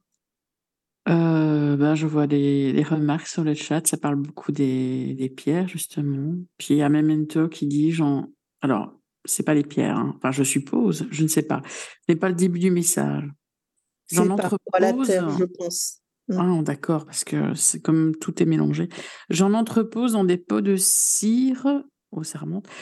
Euh, aussi, pour ma terre des ancêtres, je la place dans un cercueil en cire blanche, par exemple. Oui, c'est un cercueil fabriqué en cire. Ah, c'est hyper symbolique, je trouve, parce que euh, vu que c'est les ancêtres liés à la mort, que ça soit entreposé dans un objet en forme de cercueil, c'est symbolique en fait. Donc euh, je trouve que ça a du sens. Ah, mais totalement. Pour, un... pour de la terre des ancêtres, je trouve ça, ouais, c'est ultra sensé. La cire, en plus, est un matériau très intéressant pour son côté isolant et éviter la dispersion énergétique et garder vraiment la charge euh, dedans. C'est vraiment très bien pensé, je trouve. Mais est-ce que ça les retient pas? Mais c'est le but de les retenir pour que la terre se charge. Tu sais, c'est pour les hommages. C'est pas, là, je pense, si je ne me trompe pas euh, du message, là, c'est pour honorer nos anciens. Donc, on n'est pas sur un principe de faire passer une âme. Oui, moi je pensais à ça. C'est c'est de ça dont je te parlais. Voilà, c'est Ouais. ça. Non, là, on est plus dans le thème de l'hôtel euh, Ah oui, en d'ac- hommage. Oui, c'est charge. ça. Mhm, C'est ça. C'est ça. C'est un peu euh, le fait de ne jamais les oublier et justement de les honorer. C'est euh, une porte à leur bon, à leur convenance, en fait. Ouais, c'est un peu comme une offrande en fait. Ouais, c'est ça. D'accord. Et alors, Mégane, Oui. oui, va- vas-y. Non, non, j'allais, bah, j'allais pas euh, exactement. Bah vas-y parce que c'était Mégane. Justement, j'allais demander. Ouais, Vas-y. Mégane, notre petite euh, communauté des, du voyage. Voilà. Tu peux nous en parler de votre petite communauté, tiens. Comment ça se passe Petite, notre communauté. Enfin, oui, c'est vrai qu'elle n'est pas petite. du tout, tu as raison. En même temps, oui, ça c'est c'est vrai, oui. oui, oui. Voilà. Raconte-nous tout ça. Eh bien, écoute, euh, en gros, moi, de, de ce côté, on va dire, au niveau de l'ésotérisme en général, je vais prendre la branche en général, j'ai appris de, de ma grand-mère, du coup, euh, paternelle. Mhm. Enfin, on a vécu, entre guillemets, sur les camps de, enfin, les camps de voyageurs, tu vois très bien de quoi je parle, les camps voyageurs, et après, on s'est installé, du coup, dans une petite maison, etc. Une fois Mhm. qu'elle a enfants, ses petits-enfants, elle a voulu s'installer, se poser pour être proche, euh, proche de tout le monde. Et toi, tu as connu euh, le, le, Les camps? le- ouais, le Ouais. camping ou pas? Ouais. Ça, oui, oui. Oui, oui, pendant, bah, jusqu'à ma, jusqu'à ma dizaine, ouais, jusqu'à une dizaine d'années à peu près, on était en, on était en caravane et si tu veux, on a acheté une maison dans les années 2000, euh, vers 2010 pour se rapprocher de ma grand-mère et malheureusement, elle est décédée cette année-là. Ah Donc, elle est décédée maintenant, ça fait une dizaine d'années, donc euh, c'est pour ça que j'ai fait aussi une pause, moi, dans, dans tout ça, parce que forcément, Mhm. je n'avais plus qui que ce soit pour m'apprendre, pour m'apprendre des, des choses.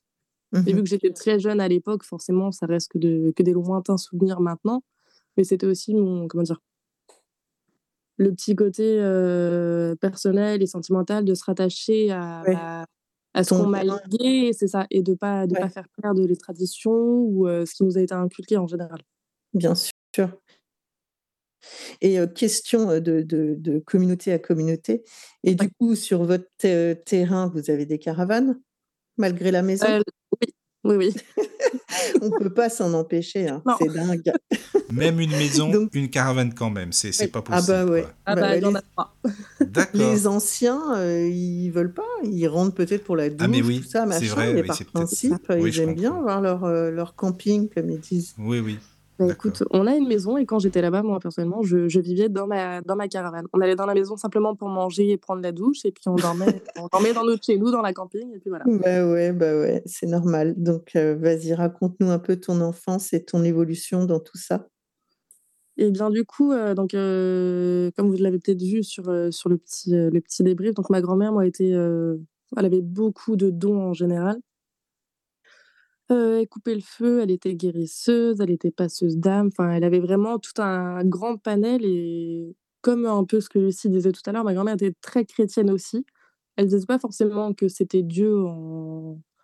que c'était Dieu ou autre, elle, elle n'a jamais utilisé ce terme, même si elle était croyante, ça l'aidait dans sa pratique. C'était plus une aide, un appui dans sa pratique, mais ce n'était pas forcément la parole de Dieu ou c'était pas le, le geste de Dieu. Après, elle a beaucoup utilisé le pendule, même si elle ne l'utilisait pas pour tout ce qui était guérison. C'était essentiellement à la main, à l'aide de prières, malgré tout. Mais, euh, et puis les cartes, hein, bien évidemment. Et Tout ce moi, j'ai- tarot, oracle, etc. Et j'ai croisé ta mère, euh, puisque comme on est en juin. Mes deux parents même. Ah oui, c'est vrai que j'ai vu ton père. Mais alors, vous vous êtes reconnu grâce à quoi? Un, une- un signe, un petit mot comme ça euh, Alors, pas du tout, parce sais. que moi, j'ai pas Oui. du tout soupçonné euh, que, que Mégane faisait partie de la communauté du voyage. Ah d'accord. Je, Ah je oui. l'ai croisée pour la première fois, effectivement, lors d'une soirée avec Sandy où elle, elle avait ouvert une, un atelier euh, avec, euh, pour, euh, avec le, de la TCI, quoi, pour Ah oui. discuter avec les défunts avec ça. un appareil et euh, Megan s'était inscrite. Moi, je ne savais même pas que c'était son père qui l'accompagnait, mais, mais son père l'accompagnait parce que c'était le soir assez tard, etc. Et du coup, le lendemain, c'est euh, Sandy qui m'a expliqué que l'homme qui l'accompagnait, c'était son père. Ah oui. Ça l'intéressait surtout parce que mon père est fan de Sandy en général. Donc, euh, s'il pouvait venir pour pouvoir la voir en vrai, c'était Ah, c'était ça. D'accord. Oui, mais attends, Bah, c'est Sandy qui avait organisé le, la TCI Oui, oui, dans ça sa boutique, Ouais. elle fait de Ah, temps bien, en temps euh, Oui. des petits ateliers comme ça d'approche. Et d'ailleurs, là, Ah elle oui. fait, euh, si je peux me permettre de faire un petit clin d'œil à, cette, euh, à, à ce sujet, c'est que là, euh, de mi-juillet à septembre, Euh, novembre. Novembre, elle fait euh, la même chose, mais dans le château d'Angers, et ça donne accès à des espaces euh, Ah qui ne sont pas visitables euh, en temps normal. Et nous, on a eu l'occasion, Cadric, Evie et moi, de, de, de faire euh, l'avant-première avec les gens du château et Sandy, bien sûr, et c'est euh, c'est très, très, très intéressant. Ah, Ça doit être bien. oui. Donc, euh, oui, ça vaut vraiment la peine de le faire. hein, euh, si- oui. Je confirme, c'était très intéressant et euh, certaines pièces sont vraiment chargées en histoire ouais. ou en Ah ouais. Ouais, et, ouais, ça, se ressent, ça se ressent bien, quoi, oui. Ah Oui, oui, oui. oui, Et puis, et puis, il y a la prison, il y a des noms gravés. Enfin, c'est très, très intéressant, vraiment, vraiment. D'accord. Aussi bien au niveau, euh, au niveau euh, historique qu'au niveau de, du TCisme. On a eu quand même une pointe à 21, c'est ça, euh, Evie? 21-3, ouais. 21-3, sachant que quand tu as déjà 0.3, tu es content. hein. Ah oui, déjà. Donc euh, voilà, donc là, euh, ouais, ouais, ça donne, ça donne, faut y aller, les enfants, faut y Ah, aller. mais c'est bien. Donc c'est- bref, Allez-y, oui. Tu as raison de le. on oui, s'est, important. on s'est connus, euh, donc on s'est croisés à cette soirée-là. Et Megan, il faut savoir qu'elle a énormément de tatouages. Et elle en a un euh, sur le poitrail, en fait, sur le torse, et qui dépassait. Et j'étais subjuguée. C'est des espèces de plantes, de fleurs, hein, c'est ça, Megan? C'est exactement ça, oui. C'est tout un, tout un ensemble de fleurs que j'ai C'est euh, ça. Et, et elle était en face de moi et j'arrêtais pas de regarder ça. Et je me suis dit, au bout d'un moment, elle va croire que je vais reluque la poitrine, quoi. C'est pas possible. Oui, c'est vrai, c'est marrant ça, mais non. Et euh, à la fin de, de notre euh, atelier, je lui ai dit, excuse-moi, hein, je reluque pas du tout tes, tes seins. je suis subjuguée par ton tatouage. Donc euh, voilà, c'est les premiers mots qu'on s'est échangés avec Megan. Et elle m'a dit, ah, mais euh, t'es euh, Opakiona, donc euh, oui, j'ai déjà ton livre, etc. Donc là, on a fait un peu connaissance comme ça, mais en fait, on savait pas du tout. Et puis la fois d'après, quand mon deuxième livre est sorti, elle m'a dit, ah, ben moi, je passerais bien pour une signature en dehors du moment où tu y es avec Sandy, puisque je suis au travail. Est-ce que je peux passer avec des copines?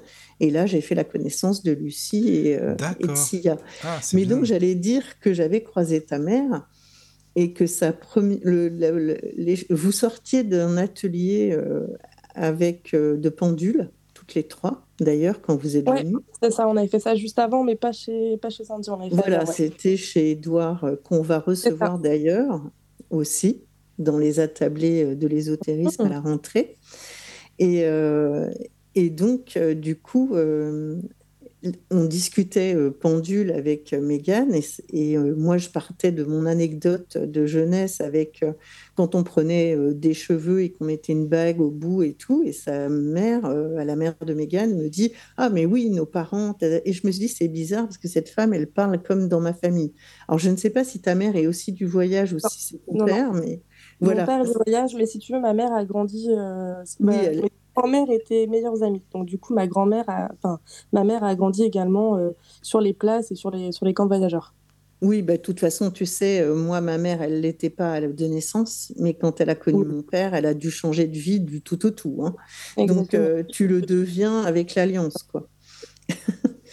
Donc voilà, mais bon, c'était très intéressant et c'est vrai que, que c'est imprégné en toi, quoi. Tu as toute cette, Ouais. euh, tout, tout ça qui te, qui te précède et que tu, les, dont tu marches dans les traces de tout ça, quoi. Donc c'est évident que tu sois toi attiré par la divination, tous les supports de divination. Exactement, mais pour moi, enfin, pour moi en général, la divination, ça reste euh, la branche dans laquelle je suis le plus à l'aise et qui me correspond le plus et où je vais avoir le, le plus de ressentis, de réponses et autres.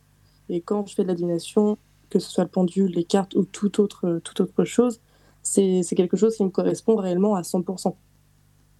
C'est pour ça que c'est ma pratique, euh, on va dire, Mais favorite, dis-moi, entre guillemets. j'ai une question Ouais. pour, bah, pour vous trois finalement du voyage, nos, nos Ouais. amis du voyage. Mais est-ce que vous avez toutes euh, des tatouages ou ça n'a rien à voir avec le fait qu'il y a plus de tatouages, euh, les gens du voyage aiment ça ou non Ça n'a rien à voir.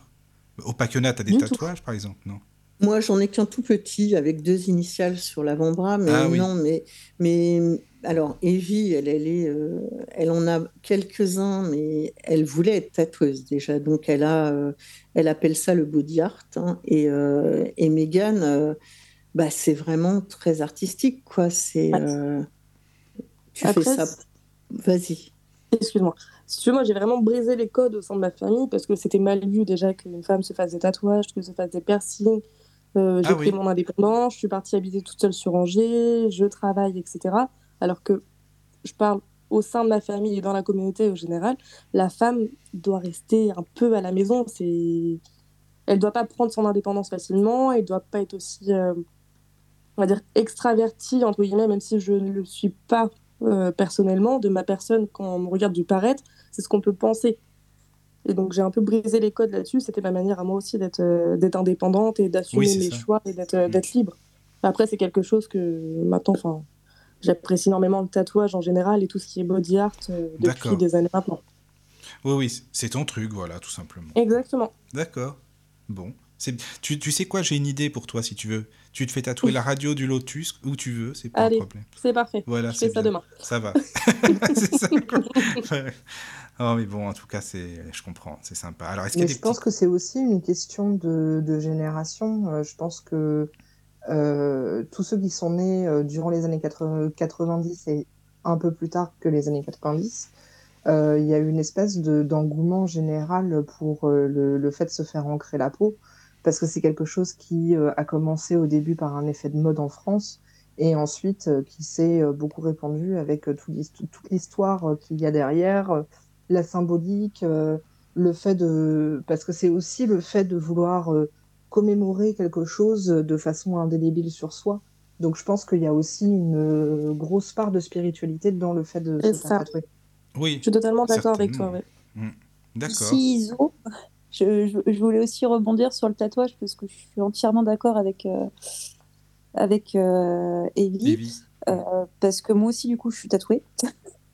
Mais c'est que surtout, le, le premier vrai tatouage que j'ai fait qui me tenait à cœur, je l'ai fait euh, chez le tatoueur de mon papa. Et le deuxième, je l'ai fait chez une tatoueuse qui tatouait en pleine conscience et qui était vraiment aussi dans l'ésotérisme. Et c'est vrai que ce tatouage-là, ça a été le premier euh, d'une longue lignée. euh, parce que j'ai 1m30 de tatouage le long d'une jambe. Ah oui, Et, quand même. oui, voilà. Non, mais quand on met la main dedans, généralement, on se fait happer. Et c'est que surtout, c'est le travail, euh, vraiment le côté spirituel qui va aller avec, dont nous, on a lié l'ésotérisme. Donc, vraiment, s'ancrer la peau, marquer. Je reprends tes mots, Evie, parce qu'ils vibrent tellement. C'est vraiment ça, c'est on marque des événements, on grave des choses dans le corps, dans la peau, dans un état d'esprit, que y donner une, toute une tournure spirituelle, y aller vraiment dans ce principe de pratique de on se fait pas tatouer juste pour se faire tatouer, c'est réfléchi, c'est calculé. Outre euh, effectivement tout l'effet de mode qu'il y a pu y avoir, quand on est dans cet état de pleine conscience de cette douleur, on l'a choisi. Il y a aussi ça, je pense, sur les Attends, générations. excuse-moi, si tu veux bien, Oui. je vais revenir sur un mot, parce que comme on l'entend en permanence, ce mot, elle a fait ça en pleine conscience. Qu'est-ce que tu appelles en pleine conscience? Parce que non, mais c'est un mot à la mode, je l'entends en permanence dans les Et émissions. c'est- pourtant, c'est pour tellement important cette, oui. euh, cette, euh, ce mot. Vas-y, hein. vas-y Isabelle. Alors, je vais te donner ma perception, donc je ne sais pas si elle va coller vraiment à tout le monde, mais être en pleine conscience d'un acte, ça veut dire que ton esprit, ton corps et ta psyché est entièrement tourné à 100% sur ce que tu es en train de faire. Tu n'as pas un morceau de ton cerveau qui pense à ta liste Mais ça de devrait être tout le temps comme ça. Je veux dire, logiquement, naturellement, ça devrait être comme ça. Si, euh, si je joue du piano, je le fais dans ce cas-là forcément, euh, ou en pleine conscience, sinon ça veut dire que je me fais chier, quoi. Excuse-moi, ça veut dire que Mais- je peux faire. Enfin, tu vois. Mais c'est l'idée. Regarde, euh, par exemple, tu discutes avec quelqu'un, tu décroches un peu de la conversation en disant Ah mince, c'est vrai, il manque ça dans le frigo, tu reprends la conversation. Bah, c'est que t'étais pas en pleine conscience. D'accord. t'étais pas entièrement focus. Oui, oui, je Et c'est vraiment ça, c'est d'être vraiment dans cette préparation de l'hyper-focus, de tout est aligné dans cet instant T, ce moment T. D'accord. Et c'est quelque chose qu'on arrive de moins en moins à faire. Combien de personnes Bah regardent un oui. film en étant sur leur téléphone en même temps? C'est vrai, oui, mais c'est pas toi, ça te évident. parle pas. je mets un peu les pieds dans Non, non, mais je comprends ce que tu euh, veux dire, mais c'est pas simple. Je veux dire, le cerveau, il est quand même pas non plus. il parfois, il va euh, voguer à autre chose. Euh, tu vois, regarde, si j'écoute un livre audio, enfin, excuse-moi, c'est une parenthèse, c'est un exemple, mais j'écoute un livre audio, je l'écoute, ok, mais il y a des moments où mon cerveau, il peut dire, bon, bah, tiens, ce soir, faut que je fasse telle chose. Ah oui, puis attends, je reviens parce que là, c'est le chapitre, machin. Enfin, tu vois, c'est, tu peux pas être concentré tout le temps, tout le temps, tout le temps dessus, quoi. Enfin, en tout cas, moi, Ouais. j'y Mais arrive c'est pas. ça, hein. Bah, justement, ça c'est un travail magique à part entière. C'est vraiment, euh, faut, faut vraiment être extrêmement discipliné au niveau mental pour arriver justement à faire ça. Euh, Mais c'est pour ça que souvent on, on dit aux gens qui débutent, oui, il faut que vous commenciez par la méditation parce que ça va vous aider et machin. Sauf que la vérité, c'est que la plupart des gens, la méditation, ça les gave de ouf. Euh, mais c'est vrai que c'est ce qui apprend cette discipline-là de toujours arriver à focus sur quelque chose en particulier sans jamais détourner son attention. Mhm. Et moi, je dirais que la concentration et la pleine conscience, c'est quand même pas la même chose. C'est-à-dire que, ouais, voilà, moi, je dirais que, en fait, la pleine conscience sur, euh, sur un acte euh, dans notre pratique, c'est de vraiment euh, ne rien laisser passer d'autre que ton intention et tout ce que tu peux y apporter pour euh, la concentrer, quoi. d'accord. J'irais même peut-être un peu plus loin pour euh, justement quand tu programmes cette, cette pleine conscience et que tu t'y alignes pour un travail euh, du coup magique, c'est que pour éviter justement que ton esprit se disperse, tu as d'ailleurs creusé et réfléchi toutes les implications que l'acte que tu vas faire peut potentiellement produire. C'est-à-dire que tu agis vraiment en ton âme et conscience. C'est-à-dire que tu sais que ça peut apporter telle ou telle chose. Tu as poussé une grosse réflexion qui Oui, va oui. pas en mode vas-y, j'y vais. Quoi. Non, mais je, je Mm. comprends, hein. Je comprends, si tu veux, c'est juste que ça devrait être naturel. C'est pour ça que ce mot, comme je dis, je l'entends souvent. Ça, ça devrait être naturel de faire quelque chose bah, en le faisant vraiment, finalement, alors que c'est pas si évident que ça, quoi. Ben non, parce que tu vois, même fabriquer une corde sorcière, par exemple, tu Oui. vois, tu dois tresser des choses et euh, mentalement, tu es censé être connecté. Enfin, je- quand je dis censé, euh, j'espère que ceux qui le font Normalement, le sont. oui. Euh, tu es connecté à ce que tu fais parce que c'est un peu. Enfin, je vais a- arrêter les, les un peu et les peut-être parce que normalement c'est que de l'affirmation. Euh, tu fais un mantra au fur et à mesure de ton, euh, de ton tressage, de la fabrication de ta corde. Et, euh, et elle doit être faite dans ces conditions-là. Si tu le fais en regardant la télé ou en parlant à ton pote euh, ou, euh, ou en faisant autre chose, ben, tu as fait de la merde. Oui, oui, oui, je comprends. Mais Voilà. ça, oui, oui, c'est sûr. Et la corde, elle oui. est là, elle existe, hein, mais tu n'as rien, rien mis dedans. Il n'y a rien fait. dedans. Oui, oui, je comprends. D'accord. Voilà. bah, merci pour la réponse. Non, mais c'est clair. C'était mon coup de gueule. Ben, non, mais c'est bien, c'est bien de le dire parce que je l'entends tout le temps, ce truc en permanence. Fais ça en conscience et voilà quoi. Alors voilà, merci beaucoup pour la réponse, euh, Claire, tout simplement. Voilà, du coup, est-ce que en vous avez toujours... euh, une, une petite pensée à toutes les personnes qui ont des troubles de la concentration. Mais oui, t'as C'est raison. vrai que pour ces personnes-là, c'est beaucoup plus compliqué. Ben, il faut Ah, faire les choses par fréquence de 15 minutes. Je confirme, c'est compliqué. Ah oui. très difficile. Je suis diagnostiquée TCA et c'est vrai que j'ai eu la chance d'avoir une chef qui m'a aidé à me cloisonner. L'idée, c'est vraiment de se discipliner. Il faut pas te dire, tiens, vas-y, je vais être en pleine conscience pendant deux heures. Non, déjà, Non, si tu arrives bah à non. le faire Bah pendant non, ça, cinq quoi. minutes, déjà Mm, mm. juste cinq minutes, parce que c'est très très long, cinq minutes de silence où tu dois rester hyper focus. C'est ultra long, on s'en rend pas compte. Il peut se passer plein de choses en cinq minutes. Déjà, si on arrive à aller au bout des cinq minutes en ayant tout préparé, rien qu'en se préparant, en se mettant en tête, je vais préparer, on sort les objets un par un, je suis dans cette chose-là, et ben là, on a déjà amorcé le boulot de pleine conscience parce qu'on sait qu'on va être focus et qu'à l'instant T, on se garde ces cinq minutes et qu'on est bien, et qu'après, on s'accorde la, sou- la soupape de décompression, derrière, on pourra tenir 6 minutes. Après, on pourra tenir 6 minutes 15. Et si on redescend à 5 minutes, c'est pas grave, c'est OK. On sait qu'on repassera parce qu'on l'a déjà fait. C'est vraiment être doux avec soi-même à ce niveau-là et pas se mettre des barrières, des, des échelles, des, des échelons trop hauts. C'est ça, sert à ça rien. sert à rien. Ouais. Mm. Et, et ça, c'est encore plus vrai et parlant ce que tu dis quand c'est une question de visualisation. Tu vois, quand on travaille la visualisation, c'est un déjà pour tout le monde, c'est un travail très difficile euh, de pouvoir euh, visualiser vraiment les choses comme tu le veux, ou bien de, comme j'en ai parlé, euh, Michael, dans le bouquin euh, Oui, oui. de manuel de magie pratique, Oui. d'éveiller les sens. Euh, Daniel, tu avais bien Daniel suivi était là. aussi euh, Ouais, ce- Ouais, ce- ouais, ces passages-là, de, de savoir euh, retrouver de par ton cerveau toutes les odeurs, donc le côté olfactif, le côté sonore, le côté tout- tous nos cinq sens, hein, euh, de, de pouvoir se, se connecter à eux. C'est très très dur, mais c'est vrai que par fréquence de 5 minutes, quand on y arrive, c'est déjà un super top. Moi, je vois ça dans, dans le son, tu vois, euh, au niveau des transmissions radio, etc. Ah oui. On avait l'habitude d'analyser des signaux. hein. Donc, euh, on est capable de, re- de- de reconnaître des, des signaux numériques, etc. Mais c'est vrai, c'est cette concentration-là, c'est cette, cette histoire de d'oublier le reste et puis de bien saisir le, le moindre bruit, le moindre, tu vois, petit bruit que tu entends, qui s'enchaînent les uns après les autres pour euh, bien, oui, bah c'est ça, effectivement, c'est ça. Voilà. C'est comme un petit peu les oreilles d'or des, des, des militaires, des sous-marins, etc. Bien entendre les, les cadences des moteurs. Ta, ta, ta, ta, ta, ta, ta, ta, ta, ta. C'est un Oui. moteur à quatre temps, donc ça correspond à, à tel sous-marin, tel moteur euh, russe, etc. Donc c'est un- peu comme ça. Mais c'est plus compliqué. Alors, ou alors dans les transmissions, même en, télégraphie, par exemple, quand tu as, euh, par exemple, tu as une cinquantaine d'amateurs qui transmettent des messages et tu dois les prendre un par un, leur indicatif. Alors d'abord, tu te concentres sur une tonalité qui te ah, qui t'agace l'oreille justement, et là tu, décodes l'indicatif de, ce son-là après, tu passes à la suivante qui te, chatouille l'oreille, comme on dit. Voilà, et puis ainsi de suite. Tu te concentres à tour, euh, chacun après l'autre. Tu, tu essaies de décoder pour avoir le maximum d'indicatifs de, pays ou autres, hein, selon où ils transmettent, quoi. Et c'est cette concentration-là qui, est très difficile à, maîtriser au début, bien sûr. Alors, forcément, faut pas en abuser alors, à un moment donné, il faut savoir un petit peu s'écarter, se, reposer, puis reprendre le trafic euh, après, voilà. Surtout dans les concours, quoi. voilà.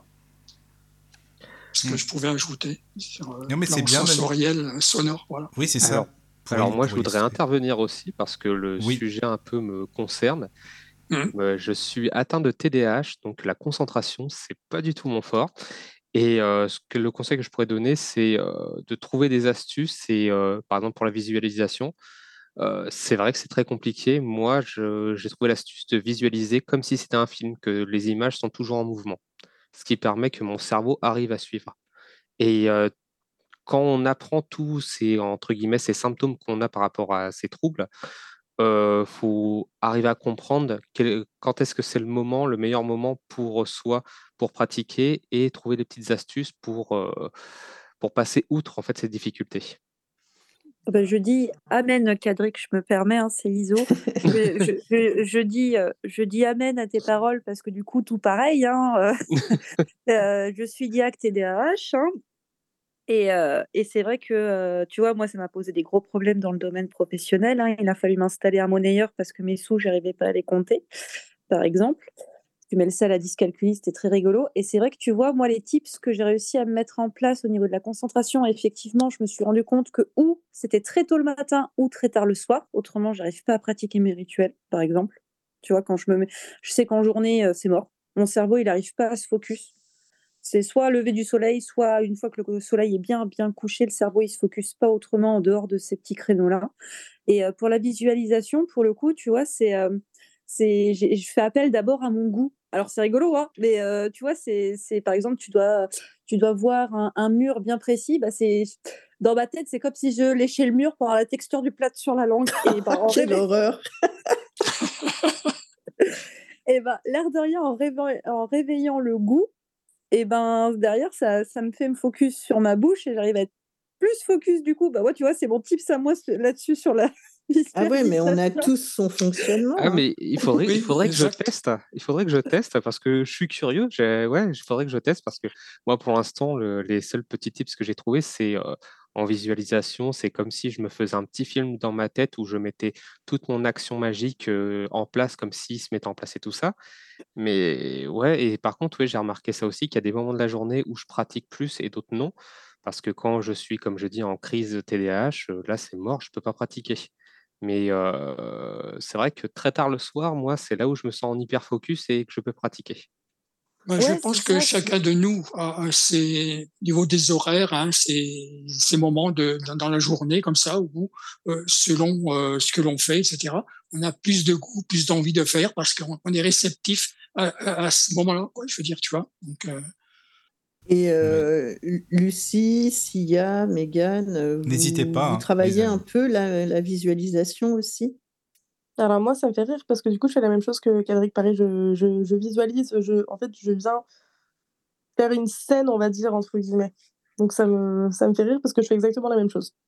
Donc là, c'est Mégane. Hein oui, c'est ça, c'est Mégane, pardon, désolé. Sia? Euh, oui, moi aussi, la visualisation. Il y a toujours du mouvement, mais je ne sais pas si c'est une scène non plus. Mais moi, c'est plus des visualisations de, purification, de nettoyage, euh, des choses comme ça. Et effectivement, c'est c'est dur à tenir, en fait. oui, c'est dur, c'est vrai. c'est ça qui est, qui est, beau aussi. ben oui, oui, c'est réussir à, à, parvenir à quelque chose de pas simple. C'est vraiment. Euh, et toi, Lucie? Oui, vas-y, Kadri. Non, non, j'allais dire, et c'est épuisant aussi parce que moi, je ne sais pas pour vous tous, mais moi, après un acte magique, généralement, il me faut un petit temps de repos, euh, genre euh, une demi-heure de... où je souffle après, parce qu'autrement, je ne peux pas enchaîner d'autres trucs. Bah oui. C'est marrant parce que j'entends plein de gens dire ça et moi jamais. Donc je me demande si je pratique pas comme une planche. Alors ça, c'était Sia, c'est ça? Oui, Sia, pardon. Et Bah, Lucie, tu, tu voulais dire attends Kadri parce Ouais. que sinon elle va jamais parler. Pas de souci. Euh, ben moi, en concentration, moi, c'est surtout euh, le matin que j'y arrive le plus. Après, le problème, c'est que j'aime beaucoup dormir aussi. Donc, euh, du coup, en général, euh, le, en jour de repos, le matin est tard, du coup. Donc, je peux le faire ou alors, faut que je prépare. Donc, je me lève tôt, tout ça.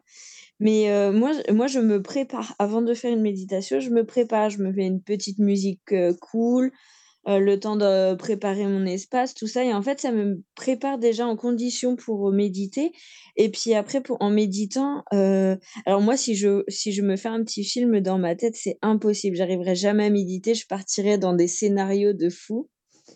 Du coup, euh, moi, je, en fait, j'essaye de m'auto-visualiser, un peu comme si je pouvais, enfin, j'essaye, je, en fait, de ça, de visualiser ce qui se passe autour de moi et de me voir moi euh, pour, euh, pour bien, pour méditer. Après, je sais pas si c'est une bonne technique ou pas. C'en est une, c'est une technique que moi j'ai déjà eu à utiliser et j'aime beaucoup me retrouver dans le paysage et je me sens beaucoup plus, euh, ouais, je me sens beaucoup plus impliquée et moi non plus je pourrais pas faire des petits films, tu vois.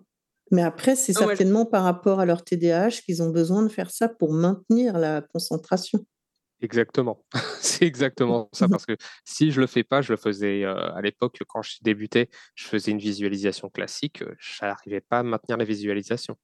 Et le, l'esprit veut prendre le dessus et partir dans tous les sens. Et pour la méditation, c'est pareil, c'est quelque chose d'horrible. Et moi, la technique que j'ai trouvée, c'est pas faire une méditation classique, mais c'est par, c'est par, exemple euh, faire une promenade, partir dans la nature, laisser mon cerveau aller dans tous les sens. Et petit à petit, en fait, euh, ça fait le calme plat et je suis euh, le cerveau vide à observer la nature. Donc, euh, moi, c'est ma forme de méditation. Caro, on a une petite question de Iliana. Alors, elle dit les visualisations sous forme de flash, donc hyper éphémère, ça vaut ou pas? Ben, moi, je dirais oui. Moi, je pense aussi. Et après, c'est. Voilà. Je sais pas. Et vous, euh, vous tous autour de la tablée? Moi, je pense que ça peut être un début de visualisation, mais peut-être à retravailler un peu derrière, parce que je suis pas sûre que l'énergie qui est dégagée dans cette euh, visualisation flash, ça soit euh, suffisant pour tout le processus de rituel qui est derrière.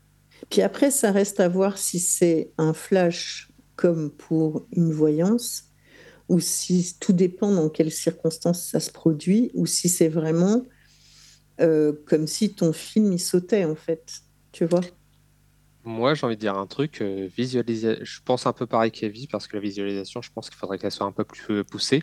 Mais visualisation flash, je pense que ça marcherait plus euh, comme, euh, comme, comme je dis, là, en faisant de la magie directe. Ou, euh, Oui. Ou quand on- vous, vous connaissez bien Opacional, et, euh, je, j'ai l'image en tête et ça se produit directement, en fait. Donc, je pense que ouais, ça serait plus adapté pour ça. Mhm. Ah oui. Oui, ça se peut. Ouais, c'est vrai que. Mais moi, c'est vrai que ça me parle la visualisation, donc c'est pour ça. Euh, ouais. Non, c'est. Ben ouais, c'est intéressant ton point de vue d'ailleurs, Michael. Ben, C'est-à-dire Parce- que tout ce qui est visualisation, bah, c'est vrai que j'imagine beaucoup, bah, puisqu'on parlait des sons tout à l'heure, euh, des, des sonorités, des parfums et tout, c'est plus euh, dans ce domaine-là pour moi, les visualisations, ou d'imaginer Mhm. par exemple euh, une espèce de bulle lumineuse autour de moi, par exemple, avec des, des personnes euh, avec qui j'ai envie d'être, ou que, qu'il faut protéger, par exemple, ou je sais pas, moi, euh, si, si c'est pour aller. euh, bah, ça peut être un travail, admettons, parce que tout à l'heure vous parliez de ça. eh ben, on peut visualiser justement que cette personne puisse trouver un travail ou euh, peu importe. hein, euh, je pense que la visualisation peut faire beaucoup de oui, choses tout avec. à fait. Ça, c'est en- encore un autre domaine. Mais par Oui. exemple, si tu voulais te, t'imaginer euh, près d'un, d'une rivière, euh, Oui, oui. comme on avait déjà dit, adossé à un arbre, Oui, c'est ça. T'aurais tous les sons, les Ben, odeurs. j'entends les sons et oui, les odeurs justement. Puis en plus, euh, bon, la rivière, ça me parle. Enfin, déjà, chez moi, j'en ai une juste à côté.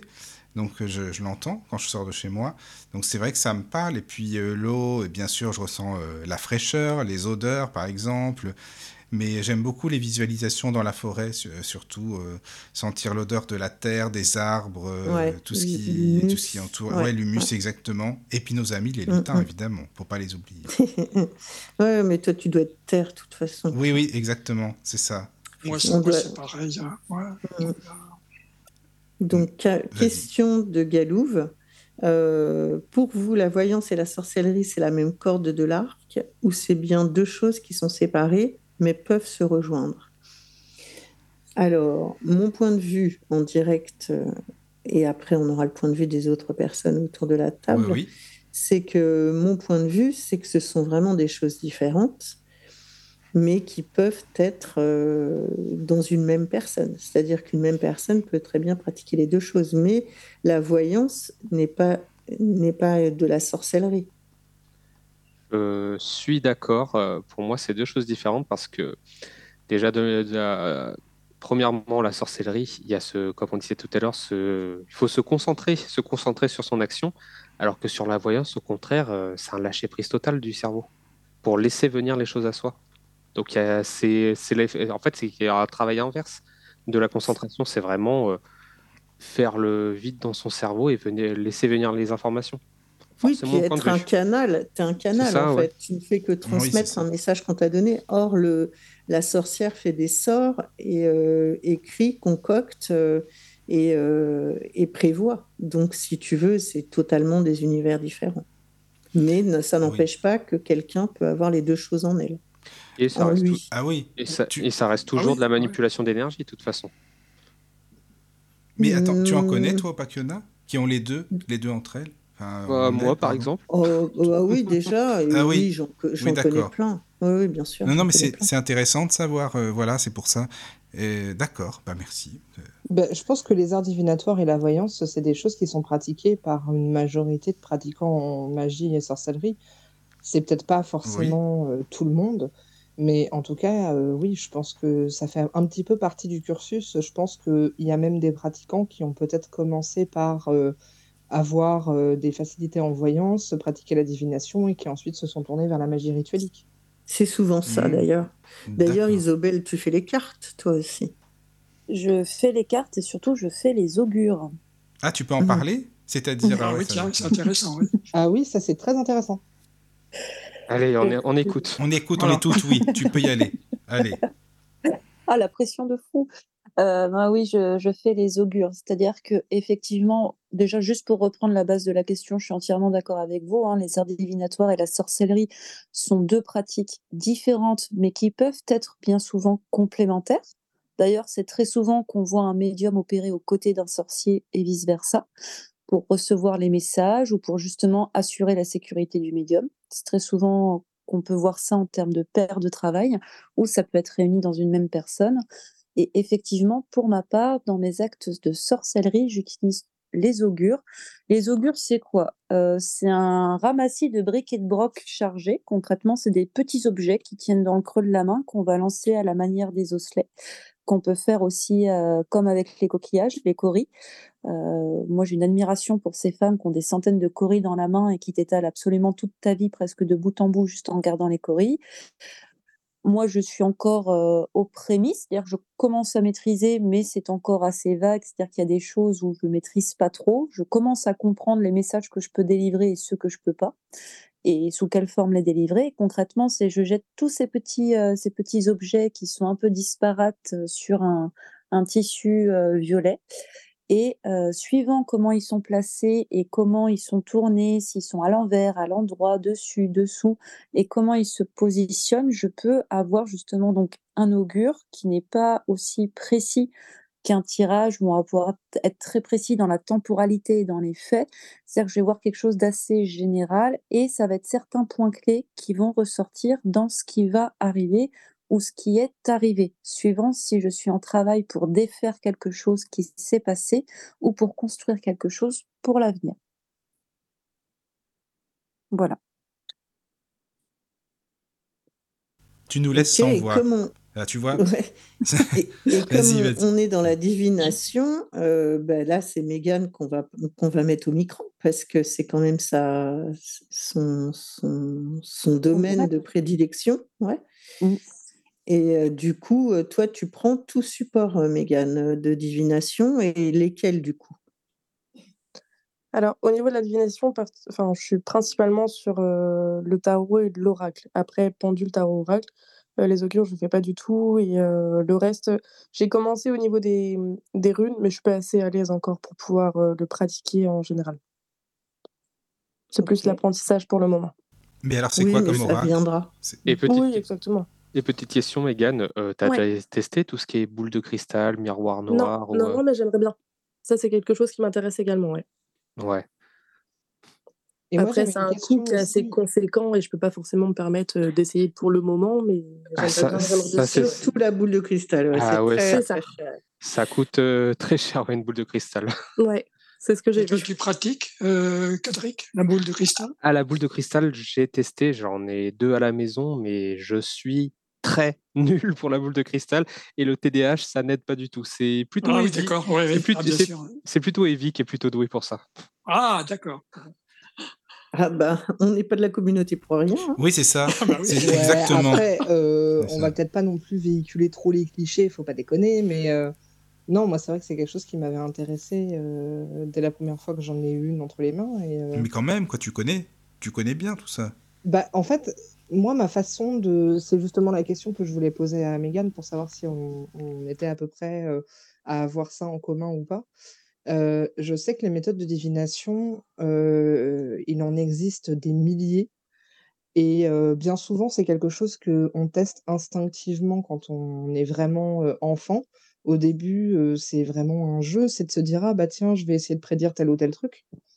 Et bien souvent, quand on arrive à avoir des résultats assez jeunes, c'est là qu'on a tendance à persévérer à l'âge adulte et à utiliser des méthodes entre guillemets plus conventionnelles.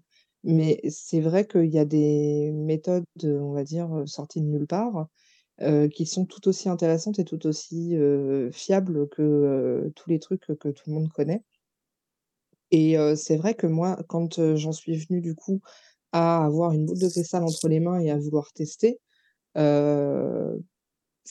je ne savais pas du tout à quoi m'attendre. J'avais déjà lu des articles sur le sujet, euh, euh, j'avais fait des recherches, et en fait, au final, euh, ça n'a aidé en rien parce que c'est tellement euh, instinctif et spécifique comme pratique qu'il n'y a aucune autre pratique qui lui ressemble, à part peut-être éventuellement euh, la méthode avec euh, le bol d'eau euh, euh, éclairé à la bougie, mais on est sur une pratique qui est quand même relativement similaire à la boule de cristal.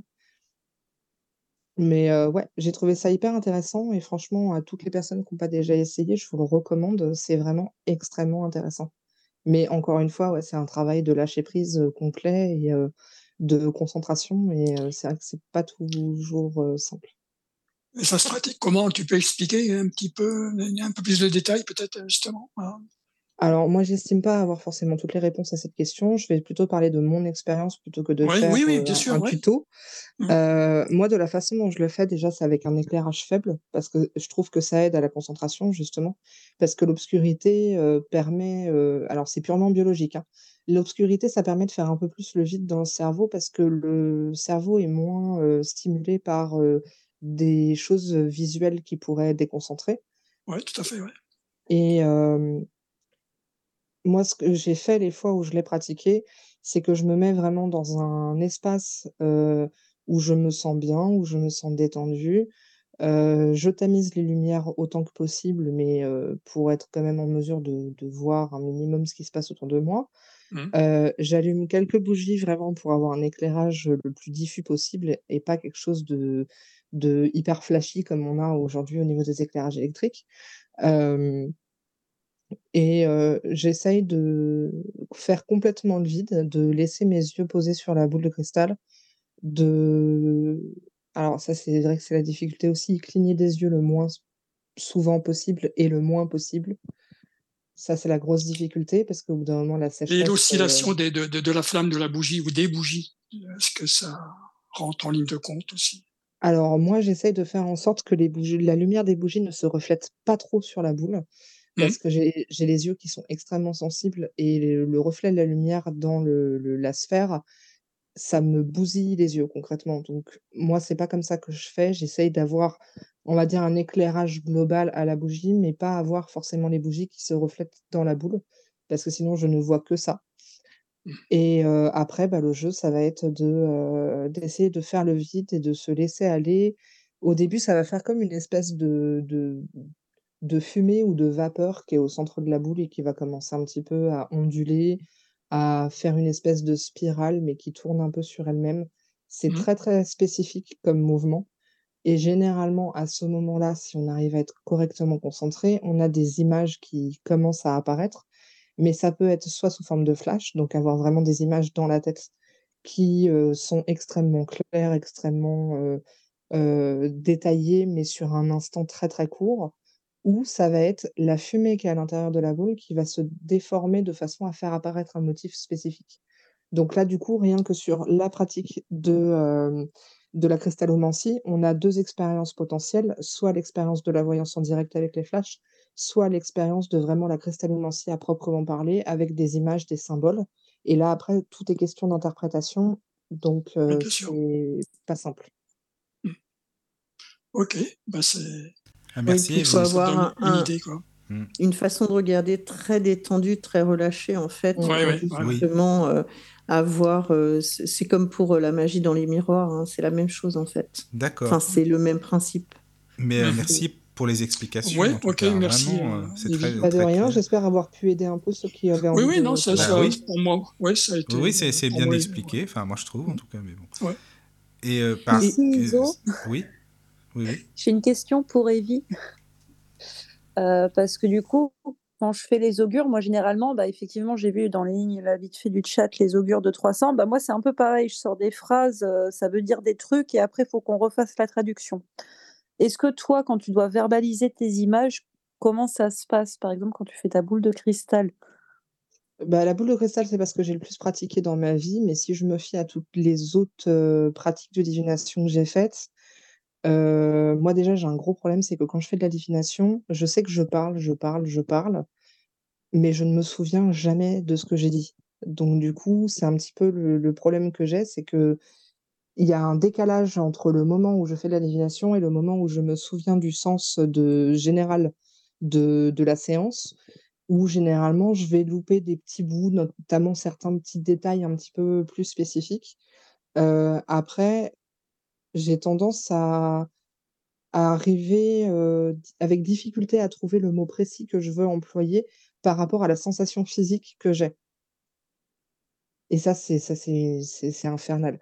Quand, heu, tu as vraiment une perception énergétique qui est, heu, hyper spécifique et que tu te galères pour arriver à trouver le mot exact de ce que tu veux et que tu te retrouves à faire des phrases à rallonge qui n'en finissent plus, je pense que même pour les personnes qui sont là, ça doit être, atroce. Mais après, je vais je vais faire, mon appel à un ami, Jean-Pierre, je vais appeler Quadric à la barre pour témoigner. Oui, c'est vrai que tu fais pas mal de phrases et que, heu, faut pas te parler en tout cas, parce qu'on aura on aura beau te parler, tu répondras pas. Donc tu fais ton monologue, tu tires les trucs et tout ça, tu tires les cartes ou n'importe et tu fais ta ta séance de divination et c'est une fois que tu as que tu dis: «C'est bon, heu, je vois plus rien, j'ai terminé», que c'est là qu'on doit interpréter. Généralement, tu te souviens pas Moi, de je dirais, quoi. je je je excuse-moi, je je dirais même, c'est peut-être un peu «normal» entre guillemets, puisqu'il faut resynthétiser, tu vois? Te remettre dans le contexte heu, comment dirais-je? Réel et c'est pas toujours facile de trouver, heu, immédiatement le le mot adéquat, tu vois? Moi, je pense que c'est ça peut ça ça ça s'explique, disons, tu vois? Bah, je pense que l'explication, elle est même un peu plus précise que ça. C'est que quand on travaille sur, heu, des choses comme ça qui sont, heu, vraiment dans dans l'énergie, Ouais. le ressenti, c'est c'est quelque chose de d'impossible à décrire. C'est comme si je vous je vous demandais, bah, comment vous vous sentez quand vous rentrez dans un bain? Vous avez chaud, OK, mais quoi d'autre? C'est tellement Oui. complexe d'arriver à décrire des sensations corporelles et encore plus quand c'est, heu, sur de l'impalpable comme de l'énergie. Donc c'est vraiment cette difficulté-là, je pense, qui doit entrer en ligne de compte sur la capacité ou l'incapacité, en l'occurrence, à décrire euh, ce qu'on voit, ce qu'on ressent, ce qu'on perçoit. Oui, ouais, c'est là où je, veux, je, voulais en venir justement à ça, tu vois. Donc un petit peu comme pour les, les, gens qui, ont, qui font des, des NDE, ils, ils peuvent pas mettre des mots sur ce qu'ils ont vu, par exemple. Et c'est logique. Il y a un peu de hein. ça, ouais. C'est pas le même monde, c'est un petit peu dans, dans ce sens-là que je voulais faire comprendre, quoi. Tu vois. Et, euh... par contre, excuse-moi Cadric, mais par contre, moi, c'est pour ça que j'ai tendance à conseiller euh, d'avoir euh, quelque chose pour s'enregistrer, même s'il y a quelqu'un à nos côtés pour prendre des notes ou quoi. Parce que même soi-même réécouter la séance, ça nous redonne des images. Et Evie, on l'a déjà vécu hein, dans les, les, études du passé, dans les études des vies antérieures, hein, dans des séances d'hyper-relaxation c'est hyper important d'avoir son propre récit, sa propre voix et de pouvoir réécouter. Je, je voulais y venir à ça justement, enregistrer. Ouais, c'est vrai. Ouais. Non, mais c'est vrai que ça peut être un bon réflexe à avoir. Après, euh, le fait de, de, verbaliser ce qu'on voit et ce qu'on ressent, c'est valable quand il y a d'autres personnes dans la pièce et euh, leur mémoire est tout aussi valable que l'enregistrement. Mais quand on est seul, c'est vrai qu'on n'a pas forcément tendance à se, se motiver à se mettre un petit enregistrement parce qu'on a l'impression que soit on devient taré, euh, soit on a l'impression qu'on on fait preuve d'un ego surdimensionné pour se dire oh là là, euh, ma vie elle est tellement importante que j'ai besoin de m'enregistrer moi-même. Euh, Ou alors on peut ça peut être dans, dans, le cadre de te, te dire que c'est dans le cadre expérimental, toi, un petit peu dans ce ouais, sens. Ouais. Puis quand on est seul, c'est quasiment essentiel, quoi, parce que Ouais, comme tu n'es pas témoin de ce que tu racontes, que tu es des fois pas là, hein, parce que des fois toi t'es pas là. hein.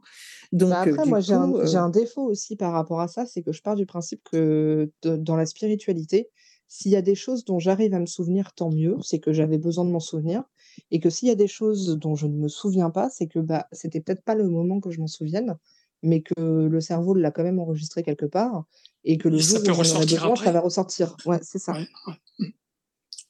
Ouais, Mais c'est vrai que du coup, coup. euh, hein. j'ai tendance à avoir oublié pas mal de trucs entre temps. Qu'est-ce que tu dis, Hein, je disais que je suis du même avis qu'Evie. C'est vrai que moi, je m'enregistre pas et je ne note pas, même avec mes consultants. Et des fois, je reçois des messages. Oh, ce que tu m'as dit, ça s'est passé. Euh, Ah ouais, ouais, c'est oui. important, hein, vraiment. Euh, qu'est-ce que qu'est-ce que je t'avais dit? Et euh, c'est vrai que je, je je le fais pas non plus parce que j'ai vraiment ce point de vue, euh, vraiment que, pour le coup comme Evie, de si j'ai pas retenu à cet instant-là, c'est que je devais pas le retenir. Après, je sais qu'en consultation, j'ai plus- beaucoup plus d'ailleurs de scrupules à me dire, ce serait bien que je m'enregistre parce que je me dis c'est la vie privée des personnes et si ça a été décidé que moi je m'en souvienne pas, c'est que s'il n'y avait que qui devait euh, avoir l'info. Ouais, c'est vrai qu'il y a ça aussi, ouais. Il y a un peu ça, oui.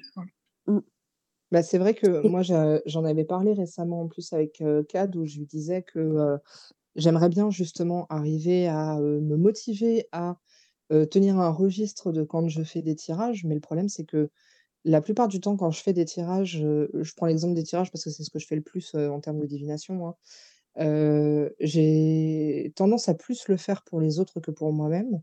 Et pour autant, si je devais en tenir un registre, je me verrais pas du tout le faire quand c'est des tirages pour autrui parce que c'est tellement privé et intime que je ne verrais pas consigner ça du tout. Oui, c'est sûr.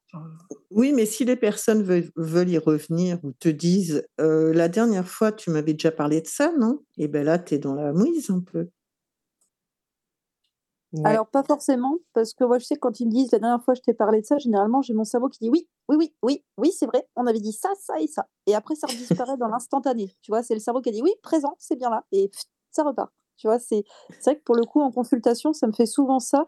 Et ça fait rire mes, mes consultants parce que c'est très souvent, quand, bah, c'est quand je suis à l'augure. hein. Quand je suis à la carte, c'est précis. Mais quand je suis à l'augure, c'est les énigmes de panoramique. C'est généralement c'est trois mois plus tard. Au fait, j'ai trouvé le sens de ta phrase. C'était pour ça, ça et ça. Et bah, bah d'accord. Très bien. Euh, pas de problème. C'est c'est plus dans ce sens-là. Mais, mais c'est vrai qu'après, euh, ouais, par rapport aux consultants, j'aurais j'arriverai pas, tu vois. Autant pour moi, à la limite, pourquoi pas, mais effectivement, il y a ce côté égotique qui me pose un peu souci. Mais après, pour les consultants, ouais, j'aurais j'aurais l'impression de conserver leur petite culotte, tu vois. C'est Ouais, C'est ça me fait un peu cet effet-là aussi. C'est pas bête. Euh, Oui. Qui pour, parle. mais pour Evie, pour Evie, comme travail personnel, justement, pour la, la recherche aussi, ce, ce serait bien de, de t'en Sia, tu voulais nous... Sia, oui, voilà. Ouais, Siyat, on t'écoute. Non, pardon, mais euh, parce que je faisais un parallèle, parce que quand on est psychologue, on prend des notes de ses patients. Et euh, ce qui rend la chose éthique, c'est que bah, tu les relis pas tous les quatre matins, tu les montres pas à tout le monde, tu les sors juste quand euh, la personne est là et quand elle a envie de parler de ce qui s'est passé, mais sinon, en fait, tu les reprends pas. Et enfin, je trouve que c'est un peu pareil. C'est pour ça que je fais un parallèle. Il y a un une notion d'enregistrement aussi, des fois, excuse-moi, Evie. Il y a des notions d'enregistrement aussi, non? Dans...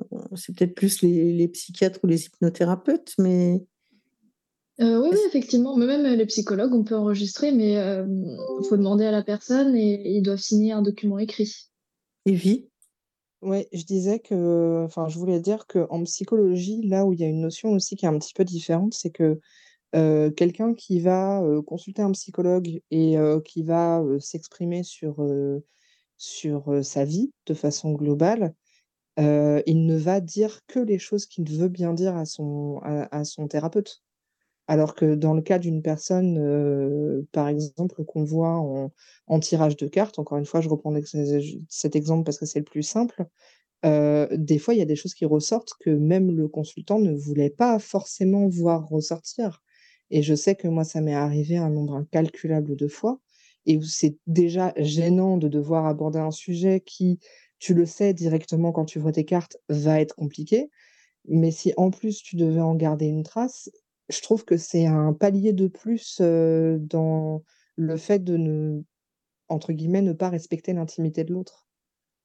Oui, je comprends totalement ce que tu veux dire. Après, c'est pas si différent d'un entretien en psycho parce que c'est la même chose en fait. La personne, elle va te dire ce qu'elle a envie de te dire, mais elle va aussi te dire des choses euh, qu'elle n'avait pas forcément prévu de te dire à ce moment-là. En tout cas, je sais pas si elle n'avait pas prévu de le dire euh, à jamais, mais euh, parmi les thèmes qui reviennent tout le temps, parmi la façon des, choses qu'elle a de les dire en fait, ou parmi la temporalité, ou alors ce qu'elle peut dire, mais que tu te rends compte que c'est pas forcément des choses qu'elle a fait dans sa vie, bah finalement elle finit par te parler de choses beaucoup plus profondes que peut-être qu'elle avait voulu dire. Et tu prends aussi, en fait, tu prends même plus de notes de ce qu'elle t'a pas dit plutôt que de ce qu'elle t'a dit. Du coup, je trouve que c'est pas si différent, mais je comprends totalement ce que tu veux dire. Bah, je comprends l'idée, oui. Après, je vais prendre un exemple réel. Je dis pas qui, je dis pas quand, je dis pas précisément rien du tout de tout ça. Mais une fois, j'ai quelqu'un qui m'a demandé un tirage. On va dire que, enfin, à toutes les personnes qui font des tirages de cartes, vous voyez cette personne qui habituellement ne s'intéresse jamais à tout ce qui est spirituel et qui là a appris que vous tiriez les cartes et qui veut un peu vous tester. Je pense qu'on a tous connu ce truc-là. Heu et là, bah, du coup, c'était ça. Cette personne, elle a voulu un petit peu me tester et en même temps, elle avait cette curiosité de poser des questions par rapport à des domaines bien précis de sa vie. Là, c'était le domaine professionnel que, heu, cette personne voulait aborder. Moi, je dis: «OK, pas de problème», je commence à tirer les cartes et ce qui ressort, c'était tout sauf du professionnel. Donc je me dis: «Bon, OK, peut-être que les cartes, elles étaient pas bien remises à zéro, donc je les remets à zéro. Je recommence, le même sujet revient. Donc je dis: «Bon, heu, je suis embêtée parce que voilà, le sujet qui revient, c'est par rapport à l'intimité et la vie sexuelle. Donc on est d'accord que voilà, c'est pas un sujet qu'on voulait aborder». Je remélange les cartes, on recommence. Donc on prend le temps de discuter de complètement autre chose pour laisser le temps aux énergies de passer et faire leur vie. Et ensuite, je recommence le tirage vraiment en repartant de zéro. J'ai même changé de jeu de cartes, j'ai pris d'autres cartes et j'ai commencé à faire un tirage par rapport à la vie professionnelle et machin. Ça m'a montré des choses par rapport au professionnel et dès qu'il a fallu que je fasse un tirage, complémentaire pour avoir des précisions par rapport au professionnel et avoir des conseils sur comment débloquer la situation, la seule et unique chose qui est ressortie dans tout le reste du tirage, c'était les problèmes se sexuels de la personne. Et je pense pas que dans ce genre de cas, on puisse vraiment garder trace de ce genre de choses parce que c'est c'est juste pas le moment, c'est pas ce que la personne elle voulait. Moi, j'ai vraiment un gros problématique par rapport à ça, ça ça m'embête, vraiment. Après, je je sais pas, toi, Sia, par rapport à, ce que tu disais en tant que que psy, si tu peux faire un parallèle par rapport à, ce que toi tu connais, mais moi, si je devais prendre vraiment en exemple ce tirage en particulier, je vois pas qu'est-ce que je pourrais noter dans mon carnet, pour, en garder trace parce que c'est beaucoup trop personnel, en fait. Oui, oui, je comprends totalement. Après, heu, dans ces cas-là, effectivement, moi-même, je garderai pas trace ou alors je garderai trace que c'est des éléments comme ça qui seraient ressortis, dans un discours d'un patient, je parle, mais pas forcément du détail. Mais c'est très intéressant comme, exemple. Je trouve que tu l'as bien trouvé. Bah, c'est un exemple qui m'a un petit peu traumatisée, il est vrai, parce que c'était quelqu'un dont je suis pas proche du tout et de devoir lui parler de ses problèmes, enfin, c'est voilà. Mais après, on reste dans la même thématique de il y a quelque chose qui ressort qui est plutôt de l'ordre de l'inconscient et est-ce qu'on en fait part à la personne et est-ce qu'elle est prête à l'entendre à ce moment-là et est-ce que c'est à nous de le dire? Mais oui, totalement. Et oui, et puis sur le chat, on a aussi Iliana Fetia qui est psycho comme toi et qui nous dit qu'elle, elle prend pas de notes et qu'elle enregistre pas. Donc ça doit être son Oui, oui, cerveau. vrai. Ouais, ouais. Donc heu, bah, ouais, de toute façon, c'est comme pour tout, hein, heu, chacun fait comme il le sent et s'en sort très bien comme ça. Hem, je vais passer du coq à l'âne, si ça vous dérange pas, mais il y a quelque chose qui me turlupinait tout à l'heure. Lucie, toi qui es dans le soin et dans l'amélioration, heu, des douleurs et tout ça pour les personnes, tu as jamais été intéressée par, heu, le magnétisme? Heu et bien, je me suis pas posé la question, tout simplement, je pense. Mmh Par rapport comme j'ai surtout eu l'exemple, en fait, des soins avec, un pendule ou avec les mains, j'ai pas j'ai pas expérimenté plus pour l'instant d'autres, d'autres possibilités. Je me suis même pas avec les avec les mains, c'est-à-dire du coup? Heu, par exemple, la la chaleur des mains, les massages, heu, les les points, heu, enfin, points d'acupuncture, je dis enfin, Les c'est méridiens et tout ça là? Ouais. Mmh. Voilà, c'est gros dire parce que j'ai pas j'ai pas l'expérience, j'ai pas lu de livre non plus, enfin, c'est vraiment au au feeling, comme ça en en fonction des personnes, mais c'est plus comme ça que que je que je travaille, heu, dans mon dans mon travail, quoi. D'accord. Heu, OK. Moi, je voulais Bah dire un je voulais dire un truc là-dessus, c'est peut-être que, heu, Lucie, quand on te dit magnétisme, tu as l'image en tête de la magnétiseuse avec ses mains à quelques centimètres au-dessus du corps des patients.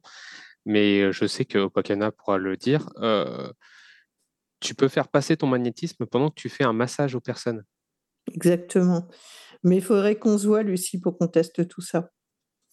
Bah, je pense oui, heu, franchement avec grand plaisir si je peux apprendre, heu, un peu plus pour aider, heu, mes bénéficiaires, franchement je serais vraiment contente. Mmh mh. OK. Mais en fait, c'est vrai que c'est un bon apport et puis comme tu es là et qu'effectivement, comme dit Kadri et à juste titre, bon moi je fais du magnétisme depuis très, très, très longtemps et qu'on heu on en avait parlé et même dans une émission. voilà, mais comme c'est quelque chose que comme dans ma famille, on était assez, heu, à cheval là-dessus, c'est un quelque chose qu'on va considérer comme un don, donc qui m'a été donné et que je ne veux pas le vendre. Mais je voulais quand même pouvoir, hem, faire bénéficier certaines personnes de cette possibilité.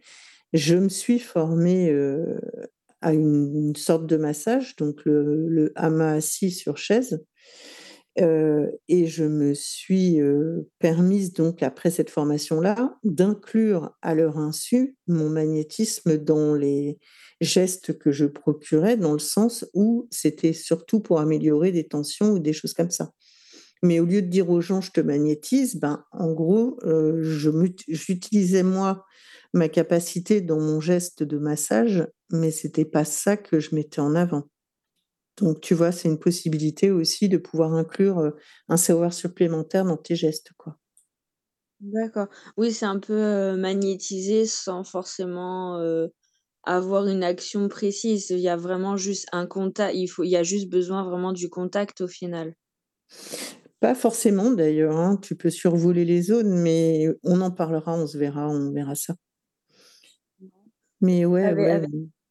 vraiment parce que je sais que souvent dans le travail avec les personnes âgées ou même handicapées, souvent il y a besoin de de contact Oui, c'est oui, ils en C'est manquent. Ouais, ouais, normal. ils en manquent. Oui, c'est Ouais. ça. Mmh. Mmh. et souvent quand il y a des passages, d'émotions extrêmes, donc de joie ou pardon, de joie de joie ou de, mmh, ou ou de tristesse, heu et ou de mélancolie, de souvenirs comme ça, souvent ils, ont, ils vivent les émotions plus intenses et du coup, il y a souvent besoin d'un contact. Donc, soit c'est eux qui viennent le chercher et puis il y a juste à, accueillir, ou soit ils osent pas et du coup, c'est vraiment à nous d'oser euh, pour euh, avoir le contact. Et du coup, je ne sais pas si ça fait ça à tout le monde, mais moi, je sais que j'arrive facilement à ressentir leurs émotions et c'est pas toujours simple hein, à, gérer.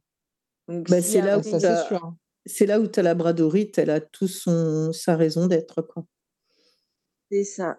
Et c'est là aussi où dans après dans dans mon euh, moi j'ai eu la chance de faire un bac dans dans le métier que je veux, que que je pratique et du coup on est vraiment on apprend vraiment à à lâcher prise, à vraiment se se vider avant de rentrer chez les personnes et après en sortant, euh, pour, euh, pour pas garder les émotions avec nous, toute la journée. Après la labradorite, ça aide beaucoup aussi, mais on on a moi je sais que j'ai appris ça dans dans mon bac, à vraiment, essayer séparer les choses. Après, il y a certaines personnes qui, où on a des souvenirs, des choses comme ça, ou un long vécu avec ces personnes-là. Et puis, du coup, euh, c'est beaucoup plus difficile. Et là, la labradorite est vraiment importante. Ouais.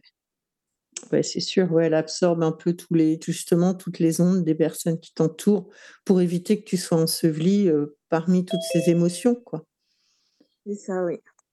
Mais enfin, bon, voilà quoi. Mais alors, attendez, excusez-moi, euh, juste une question par rapport aux boules de cristal. Toi, Caro, en tant que médium, tu n'as jamais utilisé, ou enfin, voyante, pour la voyance et autres Non, par exemple? Non, pas, ton... pas ça, du tout. Ça ne te parle pas? Non. D'accord. J'en ai une, mais non.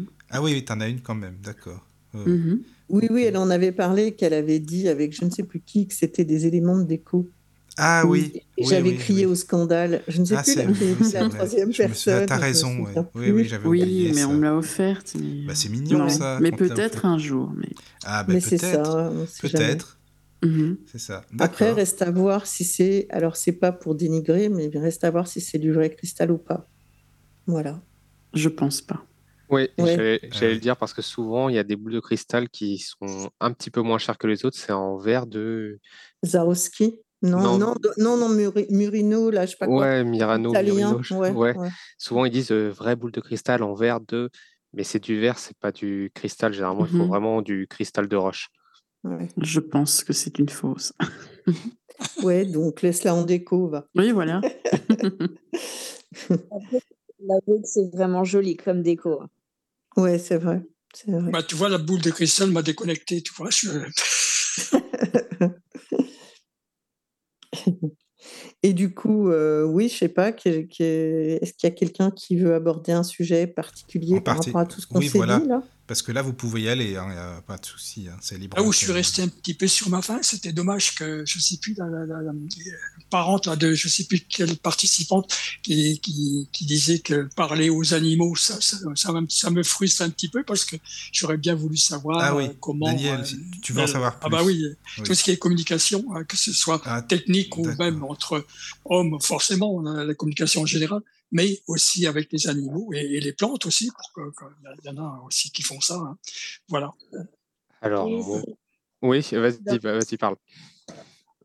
Dans ma famille, euh, c'est une euh, cousine, donc euh, bon, je ne l'ai pas vue depuis peut-être 13 ans maintenant, je pense, mais j'ai contact avec elle et en fait, elle communique avec les animaux en, en toucher, en fait. Mmh c'est-à-dire que, enfin, pour mieux comprendre, disons, est-ce que tu as un petit exemple euh? Euh, bah, c'est de ce que elle m'a raconté et de ce que ma grand-mère m'a raconté. Mais par exemple, elle travaille euh, dans une ferme et elle a des, elle a des chevaux à elle personnels. Et par exemple, elle a récupéré un cheval qui a été maltraité par l'être, l'être humain, donc impossible, enfin quasiment impossible à approcher, tout simplement déjà. Et en fait, elle, il lui a fallu peut-être que deux ou trois jours, je crois, pour réussir à approcher la, la, la, jument et puis à vraiment la toucher, tout ça. Et puis là, ça doit peut-être faire un mois qu'elle a, elle la monte et tout ça. Enfin, elle a, ah elle a vraiment à, à comprendre où était le, le traumatisme de, de la jument juste en passant du temps avec elle. Quelquefois, elle fait rien, elle reste vraiment juste à côté et mmh. puis c'est la jument qui s'approche, des choses comme ça, mais elle lui parle en même temps. Oui. C'est vrai que le cheval est un animal qui, qui, est très sensible à la communication euh, avec l'homme. Hein. Donc, euh, c'est vrai. Hein. J'ai entendu souvent ça, hein. les chevaux. Hein. C'est très particulier, le contact des, chevaux et, et l'humain, quoi. C'est vrai. Moi, je si, Ouais. si je peux me permettre. Désolé, Cadric, excuse-moi. C'est pas grave. Vas-y. Non, non, vas-y, vas-y, parle. Moi, c'était. euh, on verra plus tard.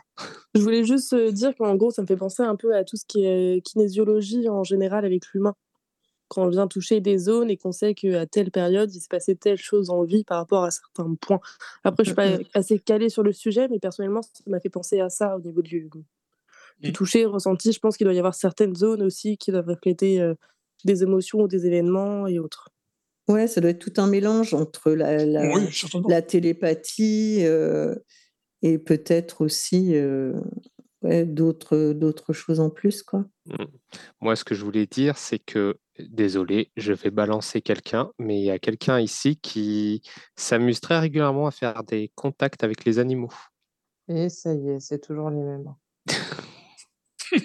Bah, moi, je veux pas faire celle qui invente au fur et à mesure des récits, mais quand elle était jeune, elle, elle entendait, elle faisait le docteur Doolittle, quoi. Elle entendait les messages des animaux, euh, ce qui leur manquait, ce qui allait pas, et, euh, Que- et c'était plutôt risible. Parce que moi, je me rappelle bien d'une expérience où, Evie, je t'ai vu euh, rentrer en, essayer de prendre contact avec une louve et que la louve euh, a bien, que, t'as bien, bien capté en quelque sorte. Ah Oui, puis t'inquiète que moi je l'ai bien capté aussi. hein. Le refus, il était bien passé aussi. Alors, moi, j'ai l'expérience avec une, avec une louve, puisque euh, ma belle-maman, a- enfin, c'est plutôt mon épouse qui avait rapporté d'une collègue une louve du, Sahara. Elle était petite. Et puis, euh, je sais plus d'où elle venait, de, Tunisie, je crois, je, je sais plus très très bien. Et donc, c'est la belle-maman qui l'a qui, élevée, entre guillemets, qui, tu vois, qui, est restée chez elle. Et vraiment d'une beauté, vraiment quand elle était assise là, avec ses oreilles bien, vraiment euh, la, la belle louve. hein. Mais par contre, on pouvait quand même communiquer un petit peu. euh, On lui demandait sa patte. Je sais que moi, de, mon de mon côté, pas de problème. Hein. Euh, je dis euh, donne ta patte, donne ta patte, et puis elle soulevait sa patte pour que je puisse la, prendre. Et mais là, comme chez souvent chez les loups. Euh, devi- redeviennent un petit peu l'instinct sauvage quand même. Donc il a fallu euh, s'en séparer. Voilà, malheureusement. Mais sinon, euh, toute sa toute sa vie, a, je sais pas à quel âge ça s'est passé, ça, mais oh, elle avait plus de 10 ans, 11 ans. Je, je me, souviens plus. Mais j'ai une, belle photo de- d'elle. Il faudrait que je la redemande à, à, mon épouse. C'est vrai, c'était une belle louve. hein. Euh, Vraiment, on pouvait euh, assez communiquer avec elle. Hein. C'était pas si méchante que ça. hein. Alors, peut-être pas que tout le monde, parce que je sais qu'un copain, une fois, il a voulu faire ce que je faisais, mais lui, il, a eu le contact des, des crocs un petit peu. Hein. Donc, euh, tu vois, il était légèrement euh, mordu, quoi. Et bon, il a peut-être ressenti que chez lui, euh, les chiens, c'était pas son, son fort, quoi. ça, je m'en souviens bien aussi. hein. Voilà. Mais tout s'est passé avec cette louve, là, ça, je m'en souviendrai toujours. hein. C'était vraiment, vraiment bien. Donc, Evie, tu fais ça depuis longtemps, alors depuis petite comme ça. Euh, ben, en fait, c'est surtout que. Enfin, c'est instinctif, je veux dire. Tu t'es pas posé de questions non plus, quoi. Ça venait comme ça. Bah, c'est ça, c'est qu'en fait, j'ai, je déteste euh, tout- toute la phrase que je vais faire, là, je la déteste, hein, je le dis d'avance. Non, mais Euh, vas-y, vas-y. T'inquiète pas. de- depuis que je suis ado, j'ai un don d'empathie qui est absolument horrible et que je déteste. De, c'est vraiment le, un des trucs que je déteste le plus dans ma vie. Et que dès que je l'ai découvert, on va dire que le premier truc que j'ai fait, à part euh, en souffrir, c'est vouloir le bloquer. Parce que c'est juste pas possible, c'est invivable. Et j'ai- malheureusement, dans mon cas, euh, ça s'est appliqué aussi bien aux, aux humains, qui sont des animaux comme les autres, il faut le Mm. rappeler, que à tous les autres animaux du monde. Donc la problématique par rapport à ça, c'est que je me suis retrouvée euh, pendant, allez, on va dire une semaine, à être euh, vraiment assaillie de tous côtés, que ce soit par euh, les humains ou les animaux, d'informations qui ne m'appartenaient pas en fait. Ah oui. Et, euh, parmi lesquelles, effectivement, des émotions qui euh, appartenaient à des animaux et, dans mon cas personnel, des animaux de compagnie. Mais du coup, c'est euh, très bizarre à vivre et c'est vraiment, enfin, moi, ça m'intéresse pas, euh, ça m'intéresse pas particulièrement, mais du coup, on va dire que euh, je l'ai bloqué à 80%, mais je m'en sers encore de temps en temps, mais de façon euh, très spécifique. Par exemple, quand je vois un animal au loin et que je veux lui montrer que je suis pas quelqu'un d'agressif pour lui, que je, je suis pas avec des mauvaises intentions, je vais lui envoyer l'énergie qui correspond à ça et attendre de voir si j'ai une réponse qui me vient ou pas. La plupart du temps, malheureusement, le simple fait d'envoyer ce genre de contact énergétique, l'animal il prend la fuite et il se dit oh là là, c'est quoi ce délire? Euh, donc du coup, bah voilà, hein, je ne réaliserai jamais mon rêve de faire comme Blanche-Neige, de me mettre à chanter et d'avoir les oiseaux et les animaux de la forêt. Mais c'est pas grave, hein, je vais m'asseoir dessus. Mais euh, du ça. coup, c'est arrivé. Tu vas t'asseoir sur Blanche-Neige. Non, non, Oh, sur le Evie, projet. là. Non, je m'assieds pas sur Blanche- sur Blanche-Neige, je vais la laisser où elle est. Euh, mais du coup, c'est arrivé euh, que euh, avec Cad, on se balade. Euh, encore une fois, il va y avoir des gens qui vont dire oui, c'est pas éthique et machin. Bref, euh, avec Cad, depuis qu'on est ensemble, euh, on a régulièrement euh, fait des visites dans des parcs animaliers, des réserves naturelles, des zoos, etc. Et euh, moi, ce que je trouve intéressant avec ça, c'est que c'est le seul moyen qu'on a, sans voyager à l'autre bout du monde ou sans se mettre, entre guillemets, en danger à aller dans des endroits qui ne sont pas faits pour les humains, d'avoir un lien avec des animaux sauvages de plein d'espèces différentes. Et euh, j'ai une, attirance naturelle pour les loups depuis que je suis petite. Et d'avoir vu un loup de, d'assez près, enfin avec une bonne vitre double vitrage euh, qui nous séparait bien sûr, mais euh, d'avoir une louve à moins de 3 mètres de moi, ça m'a tellement fascinée que j'ai pas pu résister à l'envie d'essayer d'établir un contact en fait. Et je me concentrais sur l'animal, j'arrêtais pas de lui envoyer des bonnes ondes, de lui dire mais viens me voir si tu veux, t'inquiète, euh, tout va bien, euh, je suis, je gentille, euh, je veux juste communiquer avec toi. Et euh, la louve qui s'est arrêtée net devant moi, qui a tourné la tête vers moi, et j'ai entendu clairement dans ma tête non. Et elle est repartie. Et je me suis dit bon, bah du coup, euh, voilà, fin de l'expérience. Mais par contre, euh, là où ça marche mieux en ce qui me concerne, et euh, je j'ai toujours pas trouvé d'explication à ça, et euh, euh, Opakiona en est témoin, Kadrik en est témoin. Euh, je sais pas pourquoi je suis poursuivie par les abeilles. Les abeilles me suivent en permanence Ah partout bon où je vais. C'est bizarre. Euh, ça. ça, et, ça et les scarabées. Les scarabées et les abeilles, c'est mes copains. Et les oiseaux te fuient, Les oiseaux me fuient, tout à fait. Mais euh, là où c'est marrant, c'est que j'ai carrément des abeilles qui ont décidé de élire domicile chez moi. Donc, euh, bah, quand elles étaient dans la fenêtre, c'était un peu plus problématique. Maintenant, je leur ai mis une maison à insectes, elles font leur vie, tout va bien. Mais euh, très régulièrement, j'ai des abeilles qui rentrent directement dans mon salon, ma salle à manger, ma cuisine, enfin, toutes les pièces de la maison quasiment. j'ai déjà eu des abeilles qui sont rentrées. Et puis elles vont voler, et puis après elles vont se poser, elles vont rester là, elles vont traîner, et je leur dis, mais c'est pas ta place, t'es censé aller dehors, qu'est-ce que tu fais ici? Et euh, quand euh, je les vois qui rentrent affolés à, à, à décrire des cercles un peu partout, je leur dis, calme-toi, vas-y, regarde, la fenêtre elle est juste là, je te l'ouvre, regarde, non, gauche, droite, vas-y, go, tout droit. Et à chaque fois, elles écoutent ce que je, ce que je dis, alors que concrètement, ça ne s'explique pas absolument aucun moyen. Au- Il n'y a rien qui peut expliquer un truc pareil. Mais je ne sais pas pourquoi, avec les abeilles, ça fonctionne 100% du temps. Je me l'explique pas. Ouais, c'est Euh, vrai. Je vais, je vais essayer, enfin, je vais dire à mon épouse d'essayer, puisque j'ai deux terrasses, une au sud et puis une vers l'est, et, et j'ai quand même des, chaque année des, des abeilles qui, qui viennent, hein, de toute façon. On est au troisième étage, et puis voilà, quoi. Donc, il y a, y a de la verdure, euh, etc. Il y y a un parc à, à 200 mètres, etc. Donc, euh, chaque année, j'ai des abeilles. hein. Donc, parfois, elles, elles rentrent. Bon, j'ai des moustiquaires, mais bon, des fois, ben, il faut, on peut pas, hein, faut bien ouvrir pour aller sur la terrasse, etc. Et voilà. quoi. Donc, euh, une, une, expérience à tenter. Je vais dire, bah, gauche, droite, voilà, va tout droit, là, tu as la fenêtre qui est ouverte, vas-y. c'est ça. Hmm. Par contre, moi, c'est les chiens. Euh, bon, c'est vrai que dans ma jeunesse, euh, j'ai beaucoup, euh,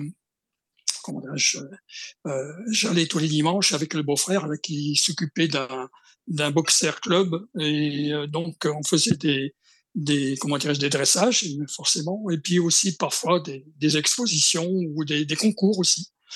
Et euh, mais depuis ce temps-là c'est vrai que euh, beaucoup de chiens viennent vraiment calmement vers moi. je me souviens d'un truc aussi à Strasbourg. J'ai écouté une conférence sur la, rétinopathie, là, donc, euh, et il y avait des, donc des non-voyants, etc., avec leurs chiens. Et à côté de moi, il y avait une non-voyante avec un chien. Mais le chien n'est pas allé se reposer au pied de, sa maîtresse. Il est venu chez moi. Voilà. Il, est, il, s'est reposé à mes pieds. Voilà. Et euh, dans la rue, dans la rue, ça m'est déjà arrivé aussi que des chiens viennent vers moi, comme ça, sans faire le fou. Euh, et puis euh, voilà, c'est euh, presque à, me lécher, quoi. Donc vraiment très calme comme ça, c'est vrai. Voilà une petite expérience canin. Oui, oui, oui. merci pour l'expérience. Alors moi, il y a un petit sujet que j'aurais voulu qu'on aborde avec Sia, c'est que c'est déjà son mélange de, de la psycho et de la magie. Et surtout, tu disais que tu fais énormément d'études de tes rêves. Tu le fais sur quel domaine Psycho, magie, mélangée euh, bah, Les deux. Parce que de toute façon, ma vision des choses, elle est, elle est les deux à la fois. Je ne suis pas séparée pour ouais, c'est bien. l'autre. Du coup, les deux. Après, mes rêves, c'est plus. Parfois, j'ai des rêves prémonitoires, mais vraiment de situations très nulles, donc ça me fait rire de situations très banales et je ne sais pas quelles sont prémonitoires avant d'être dans, dans, cette situation de me dire mais c'est vrai j'en ai rêvé exactement comme ça mais vraiment ça m'a servi à rien du coup mais est-ce que tu vois pas une différence dans la couleur dans la texture du, du songe ou du rêve? Puisque du coup c'est plus la même chose au bout d'un temps mais euh, est-ce que tu, tu, ne sens pas la différence euh, lorsque tu te réveilles? Non, je pense que j'ai vraiment pas assez euh, d'expérience là-dessus. Bah, ça viendra peu par peu. Si c'est un truc qui est en toi, ça va se développer. Hein.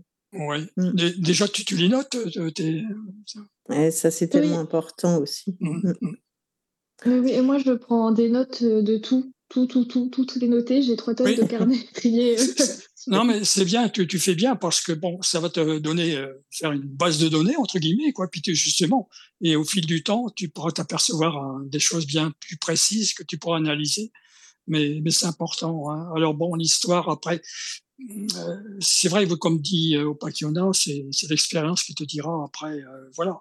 Mais c'est vrai, le fait de, de, dire ah tiens je suis encore dans le rêve là où euh, faire la, différence entre la, réalité et le rêve des fois es juste quand, quand es, tu es prête à te réveiller c'est là où euh, c'est c'est pas toujours évident quoi alors on dit ah oui c'est vrai oui c'était un, un, rêve ou alors des fois chez moi c'est par contre c'est ça c'est une scène normale hein, donc euh, de de la vie et puis quand tu te réveilles bon voilà ça fait comme si tu que, je sais pas, que tu t'appuies sur un bouton et puis ça y est, tu, maintenant, tu sais tu es dans la réalité, mais ça suit un petit peu le, le, rêve, quoi, en quelque sorte, tu vois. C'est bizarre. Donc, euh. Non, mais je vois totalement ce que tu veux dire. Mais c'est vrai que quand j'étais petite, j'avais énormément de contrôle sur mes rêves et je me demandais souvent si est-ce que là je suis dans le rêve ou est-ce que là euh, je suis dans la réalité? Mmh. mais... après, quand. Oui, vas-y. Euh, non, toi, vas-y.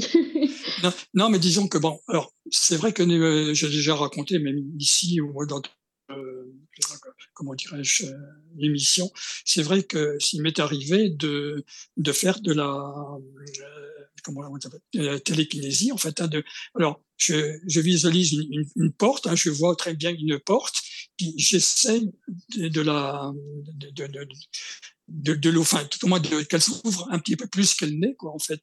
Et euh, en me concentrant, là, d'ailleurs, si je vraiment très très fort, c'est que au niveau de, de, de, de la du front, euh, gauche, hein, donc euh, comment dirais-je Je sens cette fatigue qui arrive comme ça, et, la porte euh, bouge, quoi, elle s'ouvre un tout petit peu. Et c'est pas la première fois. Ça, c'était quand j'étais jeune. Maintenant, ça fait longtemps que je n'ai pas eu cette euh, cette vision. Donc euh, voilà. Mais c'est c'est affolant et c'est vrai que j'analyse beaucoup quand euh, des rêves comme ça. J'analyse beaucoup, euh, comment dirais-je, la, situation. J'essaie de voir, de comparer par rapport à la réalité. Par exemple, si le bruit que je peux en- en- entendre. euh, alors, comme je suis non voyant, alors je perçois parfois des, des choses, mais euh, comme j'ai vu un tout petit peu, je, je vois des, des ombres ou des, des formes. Mais j'essaie de comprendre, j'essaie d'analyser les choses. Est-ce que est-ce que c'est possible? Est-ce que voilà Est-ce que si j'arrive à faire ci, est-ce que ah oui aussi le fait de voler aussi ça m'est arrivé de un petit peu comme euh, euh, sortir de son corps quoi. En fait, euh, on suppose que c'est un peu ça. Donc de, de voler, hein, donc euh, de battre euh, les bras comme les ailes d'un oiseau, euh, de voir un petit peu le- l'environnement et puis après la fatigue arrive, hop, c'est là que tu, Ouais, mais tu- tu ça, c'est un voyage astral quand Ça, c'est, ça, ça, c'est plutôt, ça fait voyage astral, effectivement. Oui, mais quand on n'est pas sûr, tu vois, moi, je, je le qualifie en tant que tel, tu vois, euh, au Païquedin. Mais bon, après, il va savoir, euh, voilà. Donc, euh, et c'est, bizarre, toutes ces choses-là, quand tu commences à les, à les découvrir, surtout, tu vois, euh, au Païquedin, tu vois. Ben oui, oui. Isobel, est-ce que tu aurais des petits conseils euh, à droite à gauche? Je sais que Mégane doit nous quitter vers minuit. Euh, des petits conseils à quel sujet? Parce qu'on a, on a Ah ben je ne sais de- pas, je ne sais pas. Dans... Ouais, En voilà. général, alors si j'ai un conseil que j'aurais aimé suivre beaucoup plus tôt dans ma vie, c'est d'écouter cette petite voix qui fait la sonnette d'alarme quand on voit quelqu'un qui nous parle et qu'on se dit c'est pas ça, mais qu'on va quand même y aller parce que bah voilà la personne elle est plus vieille que moi, je vais quand même l'écouter. C'est écouter sa sonnette d'alarme interne parce que ça m'arrivait tellement de fois de me dire bah ouais mais moi je suis pas assez expérimentée donc si la personne en face de moi me dit ça c'est que c'est ça qui doit être vrai. S'il y a la petite voix qui est là, il faut vraiment l'écouter, se faire confiance. C'est pas parce que la personne est Ah plus non. âgée, plus expérimentée que ça veut dire qu'elle est dans le bon. Ouais, Ah, non, je suis non, bien d'accord avec tout. toi, Ouais, ouais, moi aussi, moi aussi. Mais ça, c'est dans tous les domaines, hein, de toute Ouais, façon. Oui, c'est oui, vrai. ah, tout à fait, Ouais. Mika. Ouais. Ah oui, c'est dans tous les domaines, mais je veux dire, ça, c'est tellement facile, on peut être tellement facilement impressionnable. Je vois bien quand je fais un Oui. peu un rewind de tout ce que j'ai pu euh, expérimenter, des gens que j'ai pu Mhm. croiser. Quand on est jeune et qu'on est peu sûr de soi parce qu'on débute, alors qu'au final, on a des capacités qui sont vraiment là, bien ancrées, et qu'en fait, on pourrait déplacer le monde juste en se faisant confiance, et qu'au final, une personne qu'on met sur un piédestal de manière complètement inconsciente, juste parce que cette personne est plus vieille ou a plus de connaissances que nous, ça peut étouffer certaines choses qui derrière vont mettre beaucoup de temps. Alors que si on s'était fait confiance et qu'on avait écouté cette sonnette d'alarme, on aurait pu grimper beaucoup plus vite et avancer sans autant de, cicatrices et de, douleurs au final. Donc ce serait vraiment le conseil si je pouvais donner, comme je sais que euh, les personnes ici présentes, euh, Lucie, euh, Sia et Megan, elles ont un an de travail derrière elles. C'est faites-vous confiance, les filles. Vraiment, s'il y a la petite voix qui est là, vous l'écoutez, vous lui faites confiance, même si ça fait peur. Mm, C'est sûr. Oui. T'as raison. Ah, Non, mais c'est important, c'est important de le Ah dire. oui, parce que oui. Souvent, t'as des gens qui sont connus, tu te dis, oh là là, côté de mince, je connais rien ou quoi. Et puis, finalement, c'est pas pour ça que, bon, même s'ils ont de la bouteille, euh, c'est pas pour autant que. Disons, voilà, faut en prendre et en faut- laisser aussi. voilà, c'est- euh, quoi. toujours après son. Voilà. Mm. Non, mais je te remercie ça, pour ce conseil, c'est quelque chose, euh, ouais, c'est quelque chose à replacer parce que des beaux mots, on peut en utiliser, hein, des grands mots. Même moi, je peux Tout faire des super Ben phrases oui. avec des super beaux mots. Ouais, c'est ça.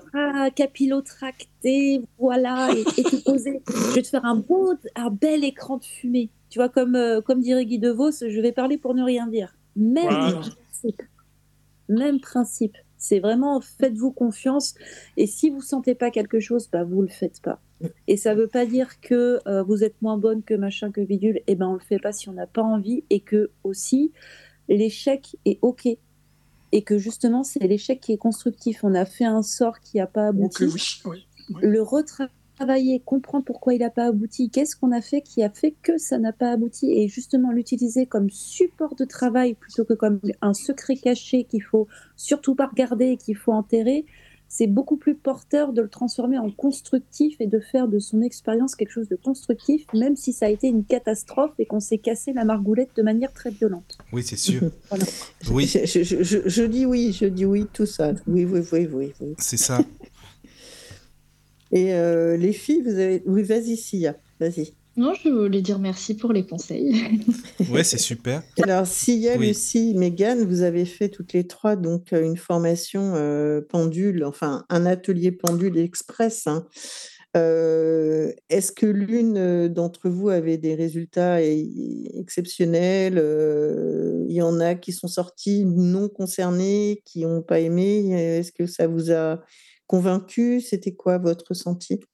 Si ça gêne pas, je vais juste donner mon avis, du coup, c'est Megan. Euh, moi, Ouais. personnellement, ça m'a pas plus apporté, étant donné que j'utilise le pendule depuis. euh, j'ai 25 ans, ça doit faire 20 ans que je l'utilise, limite, donc euh, ça m'a pas plus apporté que ça. Après, moi, pour mon côté personnel, je connaissais déjà, c'était juste pour accompagner en soi ma, ma maman qui, elle, voulait s'initier un peu, à, un peu plus à tout ça. Mais sur mon point de vue, à moi, perso, ça m'a pas, pas appris plus de choses. On voit réellement la base. Après, il n'y a pas, comment dire, il y a pas de connaissances plus approfondies. Après, c'est, en même temps, c'est un cours d'initiation aussi. Donc, en toute logique, ça ne va pas être, ça va pas être détaillé. Mais, Oui, c'est euh, logique. c'est ça. Personnellement, je sais que ma maman a a apprécié le cours et elle a adoré. Quoi. D'accord. Voilà, voilà. Oui, Sia, t'allais dire? Euh, bah, moi, j'adorerais euh, que ça marche pour moi de savoir faire ça, mais ça Il faut marche essayer. pas du tout. C'est vrai? Non, mais j'essaye, mais ça fait longtemps que j'ai un pendule. hein. Je- justement, c'était la blague, euh, c'était que j'ai un pendule depuis au moins 12 ans et je l'ai perdu pendant des ans. Ah oui, d'accord. Et, et il voulait pas revenir, hein, vraiment. Il s'est dit non, pas toi. Mais oui, mais peut-être qu'il faut essayer un, autre pendule, peut-être, non? Je sais pas. Hein, Oui, bah ça, depuis, on. On m'en a offert un autre, mais euh, je pense que je suis trop raide et je suis tout le temps en train de me C'est ce que j'allais c'est Ah oui, c'est bouger C'est possible. ce que j'allais te dire. Tu lui, tu lui fais pas confiance et tu lui donnes, euh, tu, tu considères qu'il fonctionne pas, enfin que ça marche pas et du coup tu lui laisses pas de place. Euh, c'est pas forcément, je considère qu'il marche pas, mais euh, j'arrive pas à comprendre ses réponses. Je comprends pas ce qu'il veut me dire. Je suis tout le temps en train de me dire, mais attends, là c'est moi qui bouge, c'est pas lui. Mais déjà, est-ce que avec ton pendule, tu as, euh, tu lui as demandé quel est- comment est-ce qu'il formulait ses réponses ou est-ce que tu lui as imposé un, un Une modèle de convention. réponse? Mm. Ouais. Parce que c'est ça Euh, aussi, peut-être que toi, tu attends qu'il bouge d'une certaine façon, mais que lui, il a décidé de bouger d'une autre façon. Et que du coup, c'est ça qui entre un petit peu en contradiction. Oui, bah, alors moi, euh, les- pour les deux pendules, je leur ai demandé comment ils fonctionnaient. Comme je comprenais rien, je leur ai dit, est-ce que ça va si on fait ça pour oui, ça pour non, ça pour je sais pas, il n'y a pas eu de réponse non plus.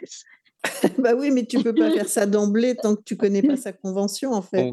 Ouais, On ouais, peut c'est très, on peut très bien imposer une convention euh, à son pendule. Moi, je sais que je l'ai fait avec les miens et Mm. j'ai jamais eu de problème par rapport à ça. Euh, Il y en a juste un qui a décidé qu'il voulait euh, être un peu plus euh, rebelle que l'autre, ou lui, il a Mm. décidé qu'il partait sur le côté. Enfin, bref, ça c'est. hein, il y en a toujours un pour faire ça, mais moi, j'ai jamais eu de problème à leur imposer une convention. Par contre, à chaque fois que je veux travailler avec mes pendules, systématiquement, je leur demande s'ils veulent bien travailler avec moi ce jour-là, en cet instant précis, ou s'ils ne veulent pas. Parce que c'est vrai qu'il y a ça aussi. Des fois, l'outil ne veut pas répondre et il a le droit, j'ai envie de dire. Mm, mm. Tout à fait. Euh, si ça se trouve, il ne veut pas et je choisis très mal mes pendules. Bah, de toute façon, nous, on est censé se voir, donc on verra ça aussi. Mais Alors, attendez, je vous suis pas allez en tout- train. Non, mais c'est ça. Oui, c'est ce que mais j'allais avec- dire. En ça fait, va, t'as avec- qu'à faire ton club? ouais, c'est ça. Non, non, mais c'est pas ça. Mais Sia m'avait proposé et j'ai euh, Oui, gentil- oui. enfin, j'ai j'ai accepté parce que c'était gentiment proposé euh, qu'on aille se faire des cueillettes en commun. Ah oui. Et moi, j'avais dit oui. Donc, euh, ça, c'est déjà prévu. Mais c'est bien de se voir. Bah, moi, je trouve ça bien, perso. Bah Après, oui, on euh, est de la même ville. quand donc Oui, voilà, ça serait dommage, quoi. Vous- Oui, voilà. Et Lucie, oui. oui, vas-y, excuse-moi, Sia. Vas-y. Moi, je voulais dire, effectivement, je veux bien qu'on parle du pendule pendant la grille. Ben, on prendra les nôtres quand on se verra là pour les plantes et on se fera un petit, une, petite, euh, une petite pause pendule, tu verras. Ah, génial, super, merci. Ouais, ouais, c'est moi j'adore ça en plus, hein, donc il n'y a pas de souci. Et Lucie, donc toi, ton, ton contact avec le pendule ce jour-là, ça a été quoi? Euh, ça s'est plutôt bien passé. je trouve. Après, j'ai découvert que j'étais très, très influençable au pendule. Donc, il faut que je travaille dessus. Mais sinon, moi, j'ai beaucoup aimé le, le stage. C'est vrai que c'était très rapide, il n'y avait pas trop, trop de détails pour chaque personne, chaque utilité, tout ça, comment vraiment bien l'utiliser. Mais c'était plutôt, plutôt intéressant quand même pour une bonne base. Caro, on a une petite question. Oui. Quel est l'intérêt d'avoir plusieurs pendules? C'est une question d'Anna. Alors, euh, si je peux me permettre, euh, plusieurs Oui, pendules. parce que toi, tu ça- as eu un historique euh, il n'y a pas longtemps. Ah, j'en ai, j'en ai quatre. J'en ai que quatre, ça va. Mais en fait, Moi, j'en ai avec, plein. en fait, avec les pendules, on peut avoir plusieurs utilisations et certains pendules pourront être, euh, avoir des spécialités en quelque sorte. Par exemple, j'ai un pendule qui est uniquement pour la divination.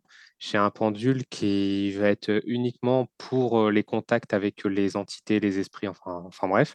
Et j'ai un autre pendule qui, est spécialisé dans les soins, les soins énergétiques. Donc, je sais que si je veux faire telle ou telle chose, j'ai un pendule pour chaque truc. Oui, surtout que ceux qui sont pour les soins, tu peux rarement les prendre pour autre chose, en fait. hein. Ah oui, non, il veut faire que du soin, lui. Et Est-ce est-ce que le matériau joue? Ouais Euh, bah, bizarrement, je sais pas trop parce que mon pendule qui fait les soins, c'est lui qui m'a dit que qu'il voulait faire que des soins et il est en améthyste. Et Ah, je sais pas, pas souvenir que l'améthyste soit une pierre euh, recommandée en tout cas pour euh, les soins, mais enfin bref, Enfin, ça eu dépend de quelle sorte, mais bon. Ouais, j'ai eu ça. Et après, je sais que, comme Evie le disait tout à l'heure, des fois, les pendules ne veulent pas travailler, ce qui m'est déjà arrivé. J'ai un pendule qui est hyper capri- capricieux, qui veut très rarement travailler avec moi. Donc, quand un pendule ne veut pas travailler, bah, je passe à un autre pendule et je regarde Ah si lui non, veut bien. Patrick, pas aujourd'hui. Hein. Ah, mais ça, ça m'est déjà, ça m'est déjà arrivé. J'en ai un qui est en, euh, en grenat. Alors, il est très capricieux, il est très bien, mais veut travailler très rarement. Mais non Ah. seulement, non seulement il a le, le pendule en grenat, mais le pire, c'est que Evie, comme moi, qui en- le voulions, le pendule nous a refusé, en fait. En Il voulait, plus. ouais, il voulait pas être avec nous, il voulait que Cadric, mais maintenant il lui fait la blague. quoi. Donc, Ah je crois, je je comprends qu'au bien, il y, a- y y des feignants, il y a des feignants partout, alors même chez les pendules. Euh, oui, oui, oui. Feignant, plus, je euh, sais pas, mais capricieux, oui, parce que capricieux, ce, oui. ce, pen- ce pendule en grenat qui est d'une beauté mais incroyable, euh, je, je crois qu'on a été peut-être 6 ou 7 personnes à le tester pour savoir si euh, il acceptait de venir avec nous parce qu'on on l'a tous bien lorgné, ce pendule, et il ne voulait absolument personne. Et Cad, qui a été le seul à l'époque à ne pas l'avoir testé, il a fallu que deux ans plus tard, il le teste pour euh, voir si éventuellement ce pendule-là voulait bien de lui dans une période où il n'y avait aucun pendule qui voulait travailler avec lui. Et comme par enchantement, il a décidé qu'il voulait bien. Donc c'est vraiment extrêmement capricieux, ces bestioles-là. hein. Oui, en plus, avec mon expérience avec les pendules, c'est que je fais partie de ces personnes qui n'achètent un pendule que si le pendule veut travailler avec moi. Et euh, je ne trouve pas beaucoup de pendules dans le commerce qui veut travailler avec moi à chaque fois. Donc, euh, quand je vois un pendule qui veut bien travailler avec moi, je saute sur l'occasion. Ah, Et oui. Mais enfin bon. Très compliqué de trouver un pendule, effectivement. Moi, j'en ai trouvé qu'un seul. Et, euh, et je l'ai trouvé dans une boutique à Angers. J'étais avec euh, Sia et Megan. C'est le seul pendule qui s'est mis à bouger quand on est rentré dans la pièce, et euh, enfin dans la boutique. Et donc, du coup, je, du coup c'est, il, a, il a bien voulu de moi, mais c'est compliqué parce qu'il y a des jours, il veut pas. hein. Ah ouais, en fait, Ah ben, c'est la meilleure méthode pour choisir un pendule en plus. hein. c'est ça. bah, en fait, c'est vrai que moi, je, je trouve que au tou- enfin, c'est au toucher hein, que j'ai choisi le mien. Enfin, on me l'a offert, mais je veux dire, j'ai choisi dans un magasin, quoi. Et euh, je sais pas pourquoi, le toucher, ça m'a parlé. C'est la matière et puis le- la forme aussi du pendule. Bon, ben voilà, c'est, je sais pas, c'est peut-être l'énergie, quelque chose qui, que j'ai ressenti, mais euh, voilà, c'est passé comme ça. Bon, je refais un appel à la cagnotte, hein, parce que là, le micro de Mickaël, c'est vraiment Ah, euh, vrai? impossible. hein. Ah mince, euh, désolé, les amis. Non, non, mais euh, on, on t'entend quand même, hein, mais notre petite chèvre, ça va. Bon, merci. Je belle, je belle. Je suis là. Non, bon, non, désolé, désolé. Non, mais Bah, je coupe mon même. micro, en tout cas, là, je vous écoute. Non, non, non, non, mais non. Mais euh, et euh, Mégane, avant que tu nous quittes, peut-être que d'ailleurs tout le monde voudra nous quitter, mais généralement quand il y en a un qui part, tout le monde suit. Euh, C'est vrai qu'à chaque fois, il y a un petit effet de groupe. Donc, du coup, toi, Mégane, le pendule, t'as mis, euh, tu t'y es mise comment? euh, C'était pareil, c'était familial? euh, Comment ça s'est passé, ta première approche du pendule? Comment tu... Est-ce qu'il t'a choisi? Tu l'as choisi? Comment ça s'est passé? Eh bien, moi, en premier lieu, mon pendule, comme on disait tout à l'heure, c'était un cheveu et une bague déjà. Donc, donc à l'ancienne, bah oui, mais pareil. Ça hein. marche tellement bien. non, mais c'est ça, les bonnes vieilles méthodes, quoi. Donc à l'ancienne, on était, on était là-dessus. Euh, après, j'ai beaucoup aussi travaillé avec des, des colliers. Ça, je, enfin, je fonctionne un peu comme, comme si c'était un talisman, mais vu que c'est rechargé en soi d'énergie, c'est ce qui répond le plus quand on a que ça sous la main. Donc pendant très longtemps, j'utilisais un collier, un collier de, bah, mon collier personnel en soi, que, un cadeau que j'avais eu. Et après, je les ai achetés en boutique, pareil. Donc c'était celui qui, celui qui allait répondre, celui qui allait tourner et autres. Et, euh, et là, maintenant, j'en ai, j'en ai plusieurs, j'en ai, j'en ai pas mal, mais euh, ouais. C'est toujours au ressenti ou alors pas forcément. euh, bah, par exemple, un truc bête, euh, tu vois, dans la boutique de Sandy, étant donné qu'ils sont couchés, tu peux pas les voir bouger ou quoi que ce soit. Et une fois que je suis rentrée dans la boutique, il y en avait un, mais il me tapait à l'œil tout le long. J'ai fait, je repars avec, je peux pas le, je peux pas le laisser là, quoi. Faut que je, faut que je reparte avec. C'est Je suis comme toi, je me fais toujours avoir par les pendules. euh, non, C'est mais eux c'est qui ça, me c'est pas moi qui les chope en fait. exactement. Tu rentres, Mm, ils te mm. chopent par callback, tu peux pas repartir sans, euh, voilà. C'est ça. Mm. C'est clair. Ouais, c'est intéressant. C'est une bonne discussion, ce pendule là. C'est vrai que c'est intéressant. Il faudrait tous faire des petits stages de pendule, essayer de voir ce que ça Ah, mais donne. c'est tellement sympa. Moi, je faisais ça le midi hein, sur l'heure de Ah déj. oui? euh, Ah, c'est bien ça. euh, oui, bah, c'est-à-dire que je- j'en avais acheté tout un lot euh, pour en avoir qui ne soit pas à moi et que j'affectionne et Des que je vais pas donner, tous. tu vois? Et Oui. non, non, justement, il fallait pas que je travaille avec parce qu'après, bon, j'ai les miens déjà. Oui. Mais c'était quand euh, il y avait des personnes à mon bureau qui, qui voulaient euh, s'initier un peu au pendule, euh, avoir la possibilité, euh, en dehors d'un contexte de, de boutique ESO, euh, elles savaient qu'elles pouvaient me dire, ah ben tiens, tu me montrerais un peu. Alors je lui disais, ok, ben, donc je leur faisais choisir les yeux fermés, donc dans, ton, dans votre mode, Daniel, Michael Oui, voilà. Ouais. Pour qu'elles ne soient pas euh, les personnes influencées par euh, la couleur de la pierre, euh, le côté apparat un peu des choses, mais surtout qu'elles le, choisissent à l'énergie, parce que moi non plus, hein, j'en ai pas un- un- une suspension pour que le pendule s'agite à leur arrivée. Et, du coup, bon, chacune choisissait, elles étaient plusieurs à la fois ou pas, hein, d'ailleurs, ça dépendait des moments. Tout ça gratuit, hein, bien sûr, c'était pas du tout un commerce. hein. Et, euh, et donc, euh, après, je mettais quelque chose sous un gobelet, euh, un gobelet blanc jetable, là. Et euh, je leur disais, avec votre pendule, essayez de trouver où, donc, sous quel gobelet il y a quelque chose. Une fois qu'elles avaient trouvé la convention, que, etc., etc. Et euh, la plupart, après, voulaient l'acheter, leur pendule. C'était rigolo, quoi. Ouais. Ah oui? Ah, c'est bien ça. Bon, D'accord. elle l'achetait le prix coûtant de ce que ça m'avait Oui, oui, coûté. hein, Oui, oui, voilà, que, euh, oui. Le but, c'était juste de leur permettre euh, d'y avoir accès. Et d'ailleurs, c'était pas si cher que ça. Mais euh, ouais, ouais, donc euh, c'était euh, c'était assez plaisant de, de voir que plein de gens s'y intéressent, quoi. Et c'est vite fait de voir si euh, tu as un résultat avec un pendule ou pas. Bon, après, euh, ça se travaille, bien évidemment. Mais... Bien sûr. Oui, c'est Mm. ça, quoi. Mais c'est une intéressant question de, Ah oui, vas-y, pardon, une question de Memento sur le, le chat. Est-ce que le pendule ne choisit pas ce pourquoi il juge nécessaire de travailler d'après son propre prisme? Ils ont tout de même une histoire et des priorités différentes de celles de l'homme, avec une échelle de temps qui leur sont propres. Euh, trop pointu pour moi. Bah, je pense que déjà, euh, le- la matière elle-même, elle a une force et une énergie, mais que quand elle est ensuite transformée par l'être humain en objet, elle prend aussi l'énergie de l'objet qu'elle est supposée être. Donc, fatalement, elle garde quand même son caractère, mais on lui donne une mission. C'est comme un être humain qui a un caractère spécifique. Il peut changer de métier trois fois dans sa vie, il ne changera pas de caractère, mais il va s'adapter par rapport à son métier. Je pense que là, c'est un petit peu dans le même genre qu'il faut le voir. Après, oui, il y a des pendules qui vont plutôt avoir une tendance à ne vouloir faire que de la divination, là où d'autres ne vont vouloir que faire de la recherche d'objets. d'autres ne vont vouloir faire que du soin énergétique. Donc c'est ça aussi qui est intéressant, c'est de toujours essayer de, ne serait-ce que par pure curiosité, poser la question au pendule de savoir, concrètement ce qu'il veut faire dans la vie comme métier, quoi. Il y a suivi après l'histoire de la de la résonance, énergétique avec lequel, heu, le métal, par exemple, est fait, enfin la matière est faite. Donc pour qu'il y ait concordance, tu vois, de résonance, heu, tu vois, je pense, il y a pas cette histoire-là un petit peu?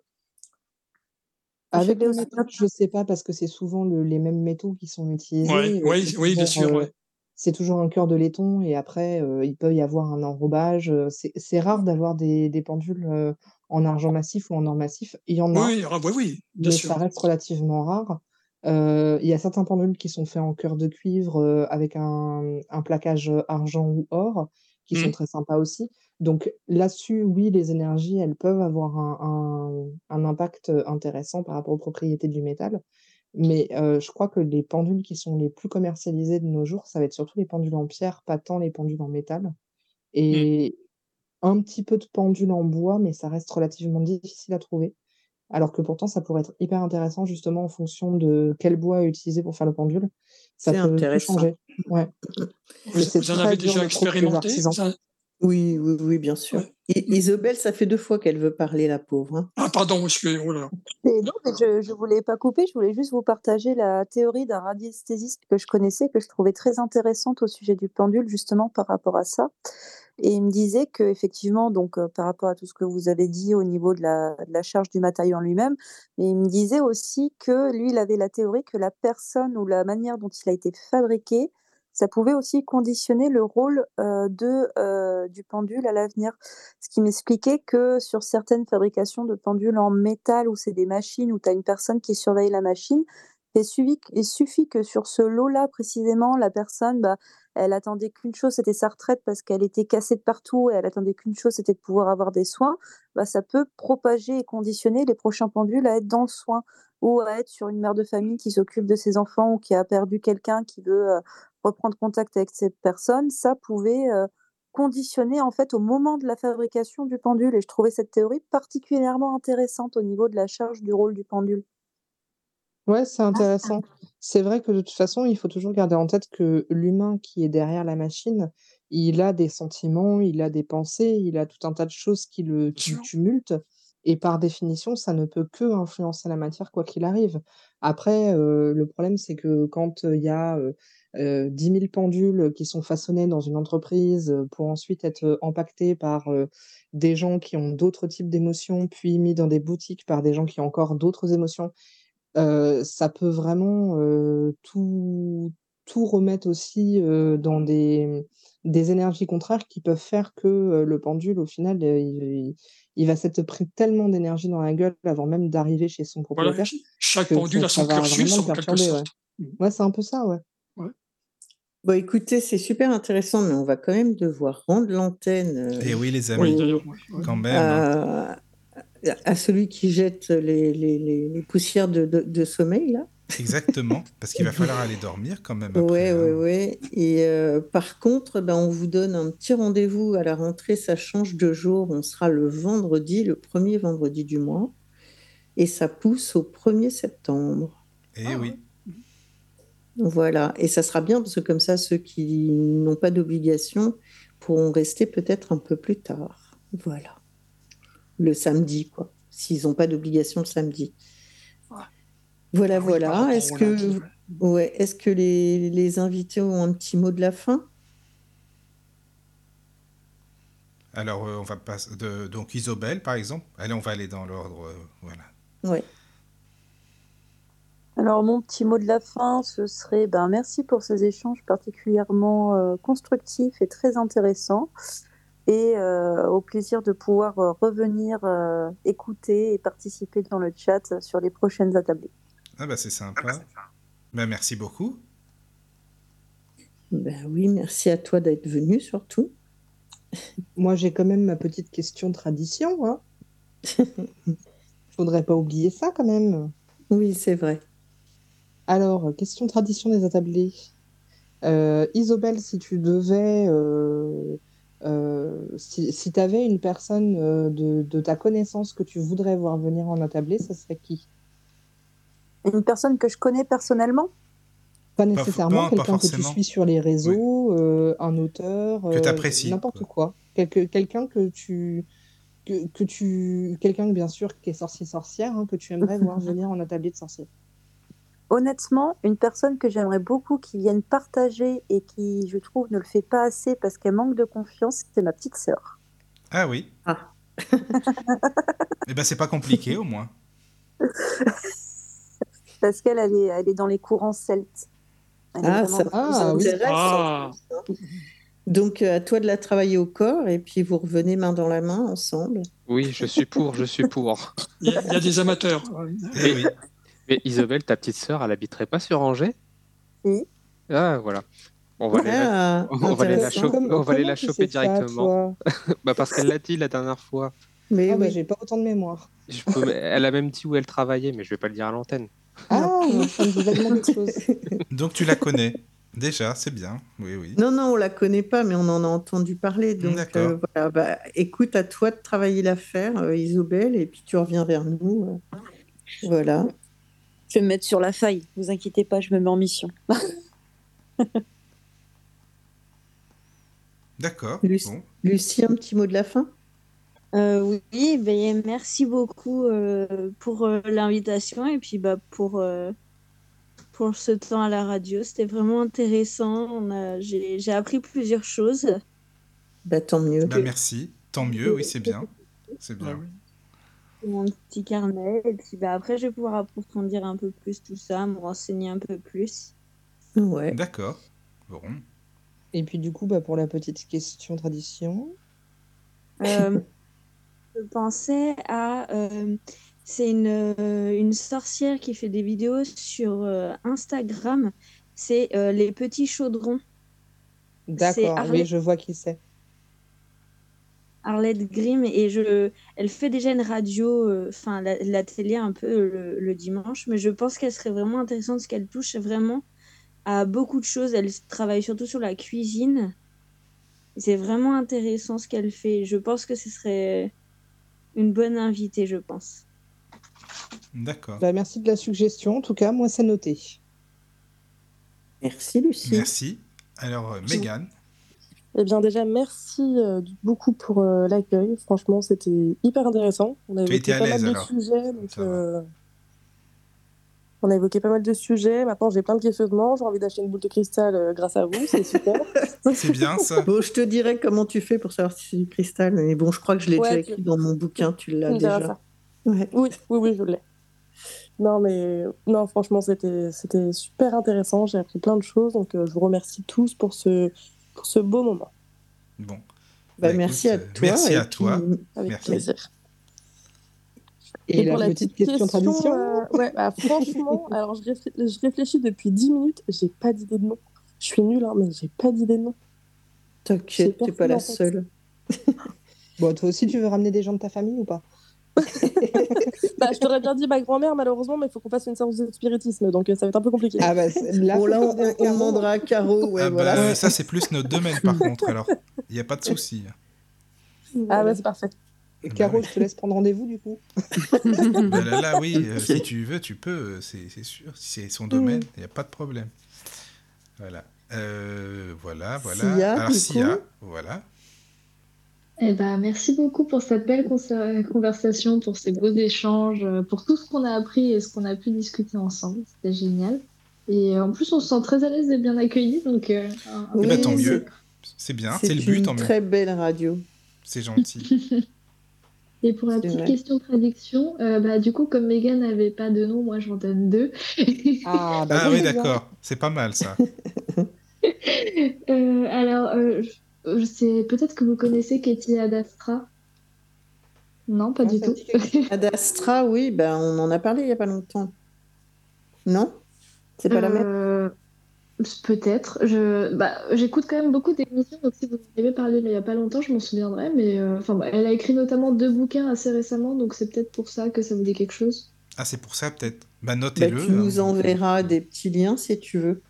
Oui, bah, sa, ma- enfin, sa magie est assez transversale. Elle a une chaîne YouTube, euh, enfin voilà, elle, elle est accessible facilement, je pense. Et elle a l'air très gentille. Et le deuxième nom, c'est Twig Taraksak, donc Taraksak Ah. comme le, le Ah, bah ça. Elle est déjà prévue. Ouais. C'est vrai, bah nickel. Elle sera là en octobre. Bah, Et pas seule, Oh bien entourée. Ah oui, une émission de qualité encore. Hein. C'est bien. Ah, Parfait. Voilà, donc oui, oui, oui, c'est quelqu'un. euh, D'ailleurs, elle était sur le chat tout à l'heure. Ah oui, Ah, Ah bah, bah, c'est bien ça. Ouais, ouais, ouais. Elle est venue prendre la température, alors. Oui, c'est vrai. Non, non, je pense pas. non, mais... non, non, non, non, non, mais je veux dire. Bah, ça se je- pourrait, non, mais en même temps, elle aurait raison de se dire attends, on va voir ce que c'est comme émission, style et tout ça. Non, mais je les avais déjà orientés sur les podcasts, hein, tu Ah, mais sais, c'est bien bien. avant Ah, qu'ils bah se voilà. Oui, oui, c'est vrai. Mais c'est de, très bons choix, effectivement. Bon, eh bien. Bon, bah, merci mieux, à merci. vous toutes hein, de- d'avoir participé, euh, d'être venus euh, et euh, d'avoir enrichi euh, nos connaissances et d'avoir euh, tenu les conversations avec nous tous. C'était fort agréable. Ah, C'était super, sympa. Merci Mm. beaucoup à tous. C'est vrai Et, que j'ai beaucoup appris aussi, hein, de mon côté. Bah oui, hein, Daniel. dans- Et toi, alors, ton petit mot de la fin, Daniel? Bah, mon, petit, mot- mon petit mot est très très très simple. C'est vrai que merci aux participantes hein, que je ne connaissais pas. Et c'est vrai que chacun a leur spécialité plus ou moins. Et puis j'ai appris quand même pas mal de choses. Voilà. Et puis, Bon, bah écoute, tant avec- mieux. je sais qu'avec Evie, Cadric, euh, Opakiona, euh, Caro et puis Michael, c'est vrai que euh, ça fait deux, trois, non, depuis deux ans que je viens à la radio. C'est vrai que c'est toujours pour moi un, un bonheur de venir sur la radio. Quoi. Voilà. Bon, mais tant mieux. Voilà, bah merci à tous. Euh, je sais pas Ouais. si vous avez des choses euh, pas qu'il y en a à dire. euh, Bon, Evie, non, bah, non rendez-vous au 1er septembre sur les magiques euh, ondes, enfin, les ondes de la radio du Lotus, euh, avec la petite place qu'il nous fait, qui est fort sympathique. Merci à, toi, que Michael, merci, on vous Caro. réserve deux, trois petites surprises vite fait, vite fait pour la rentrée. Oui, Pour l'instant, on ne dit rien, mais il y aura des bonnes petites surprises à partir de, allez, on va dire quoi? On va dire euh, mi-août, quelque chose comme ça, histoire de se mettre en jambes. d'accord. Voilà, mais bon. Bon, Ok, ok, bah, bonne soirée tout le monde. Merci Bonne à soirée. tous les auditeurs, merci, Merci. à nos invités. et à très bientôt. Et à très vite. merci, merci. Bientôt. À bientôt. Bisous à tous. Bonne soirée. Vous êtes toujours sur la radio du Lotus, la radio où on en apprend toujours plus. Avec la radio du Lotus, on en apprend toujours plus.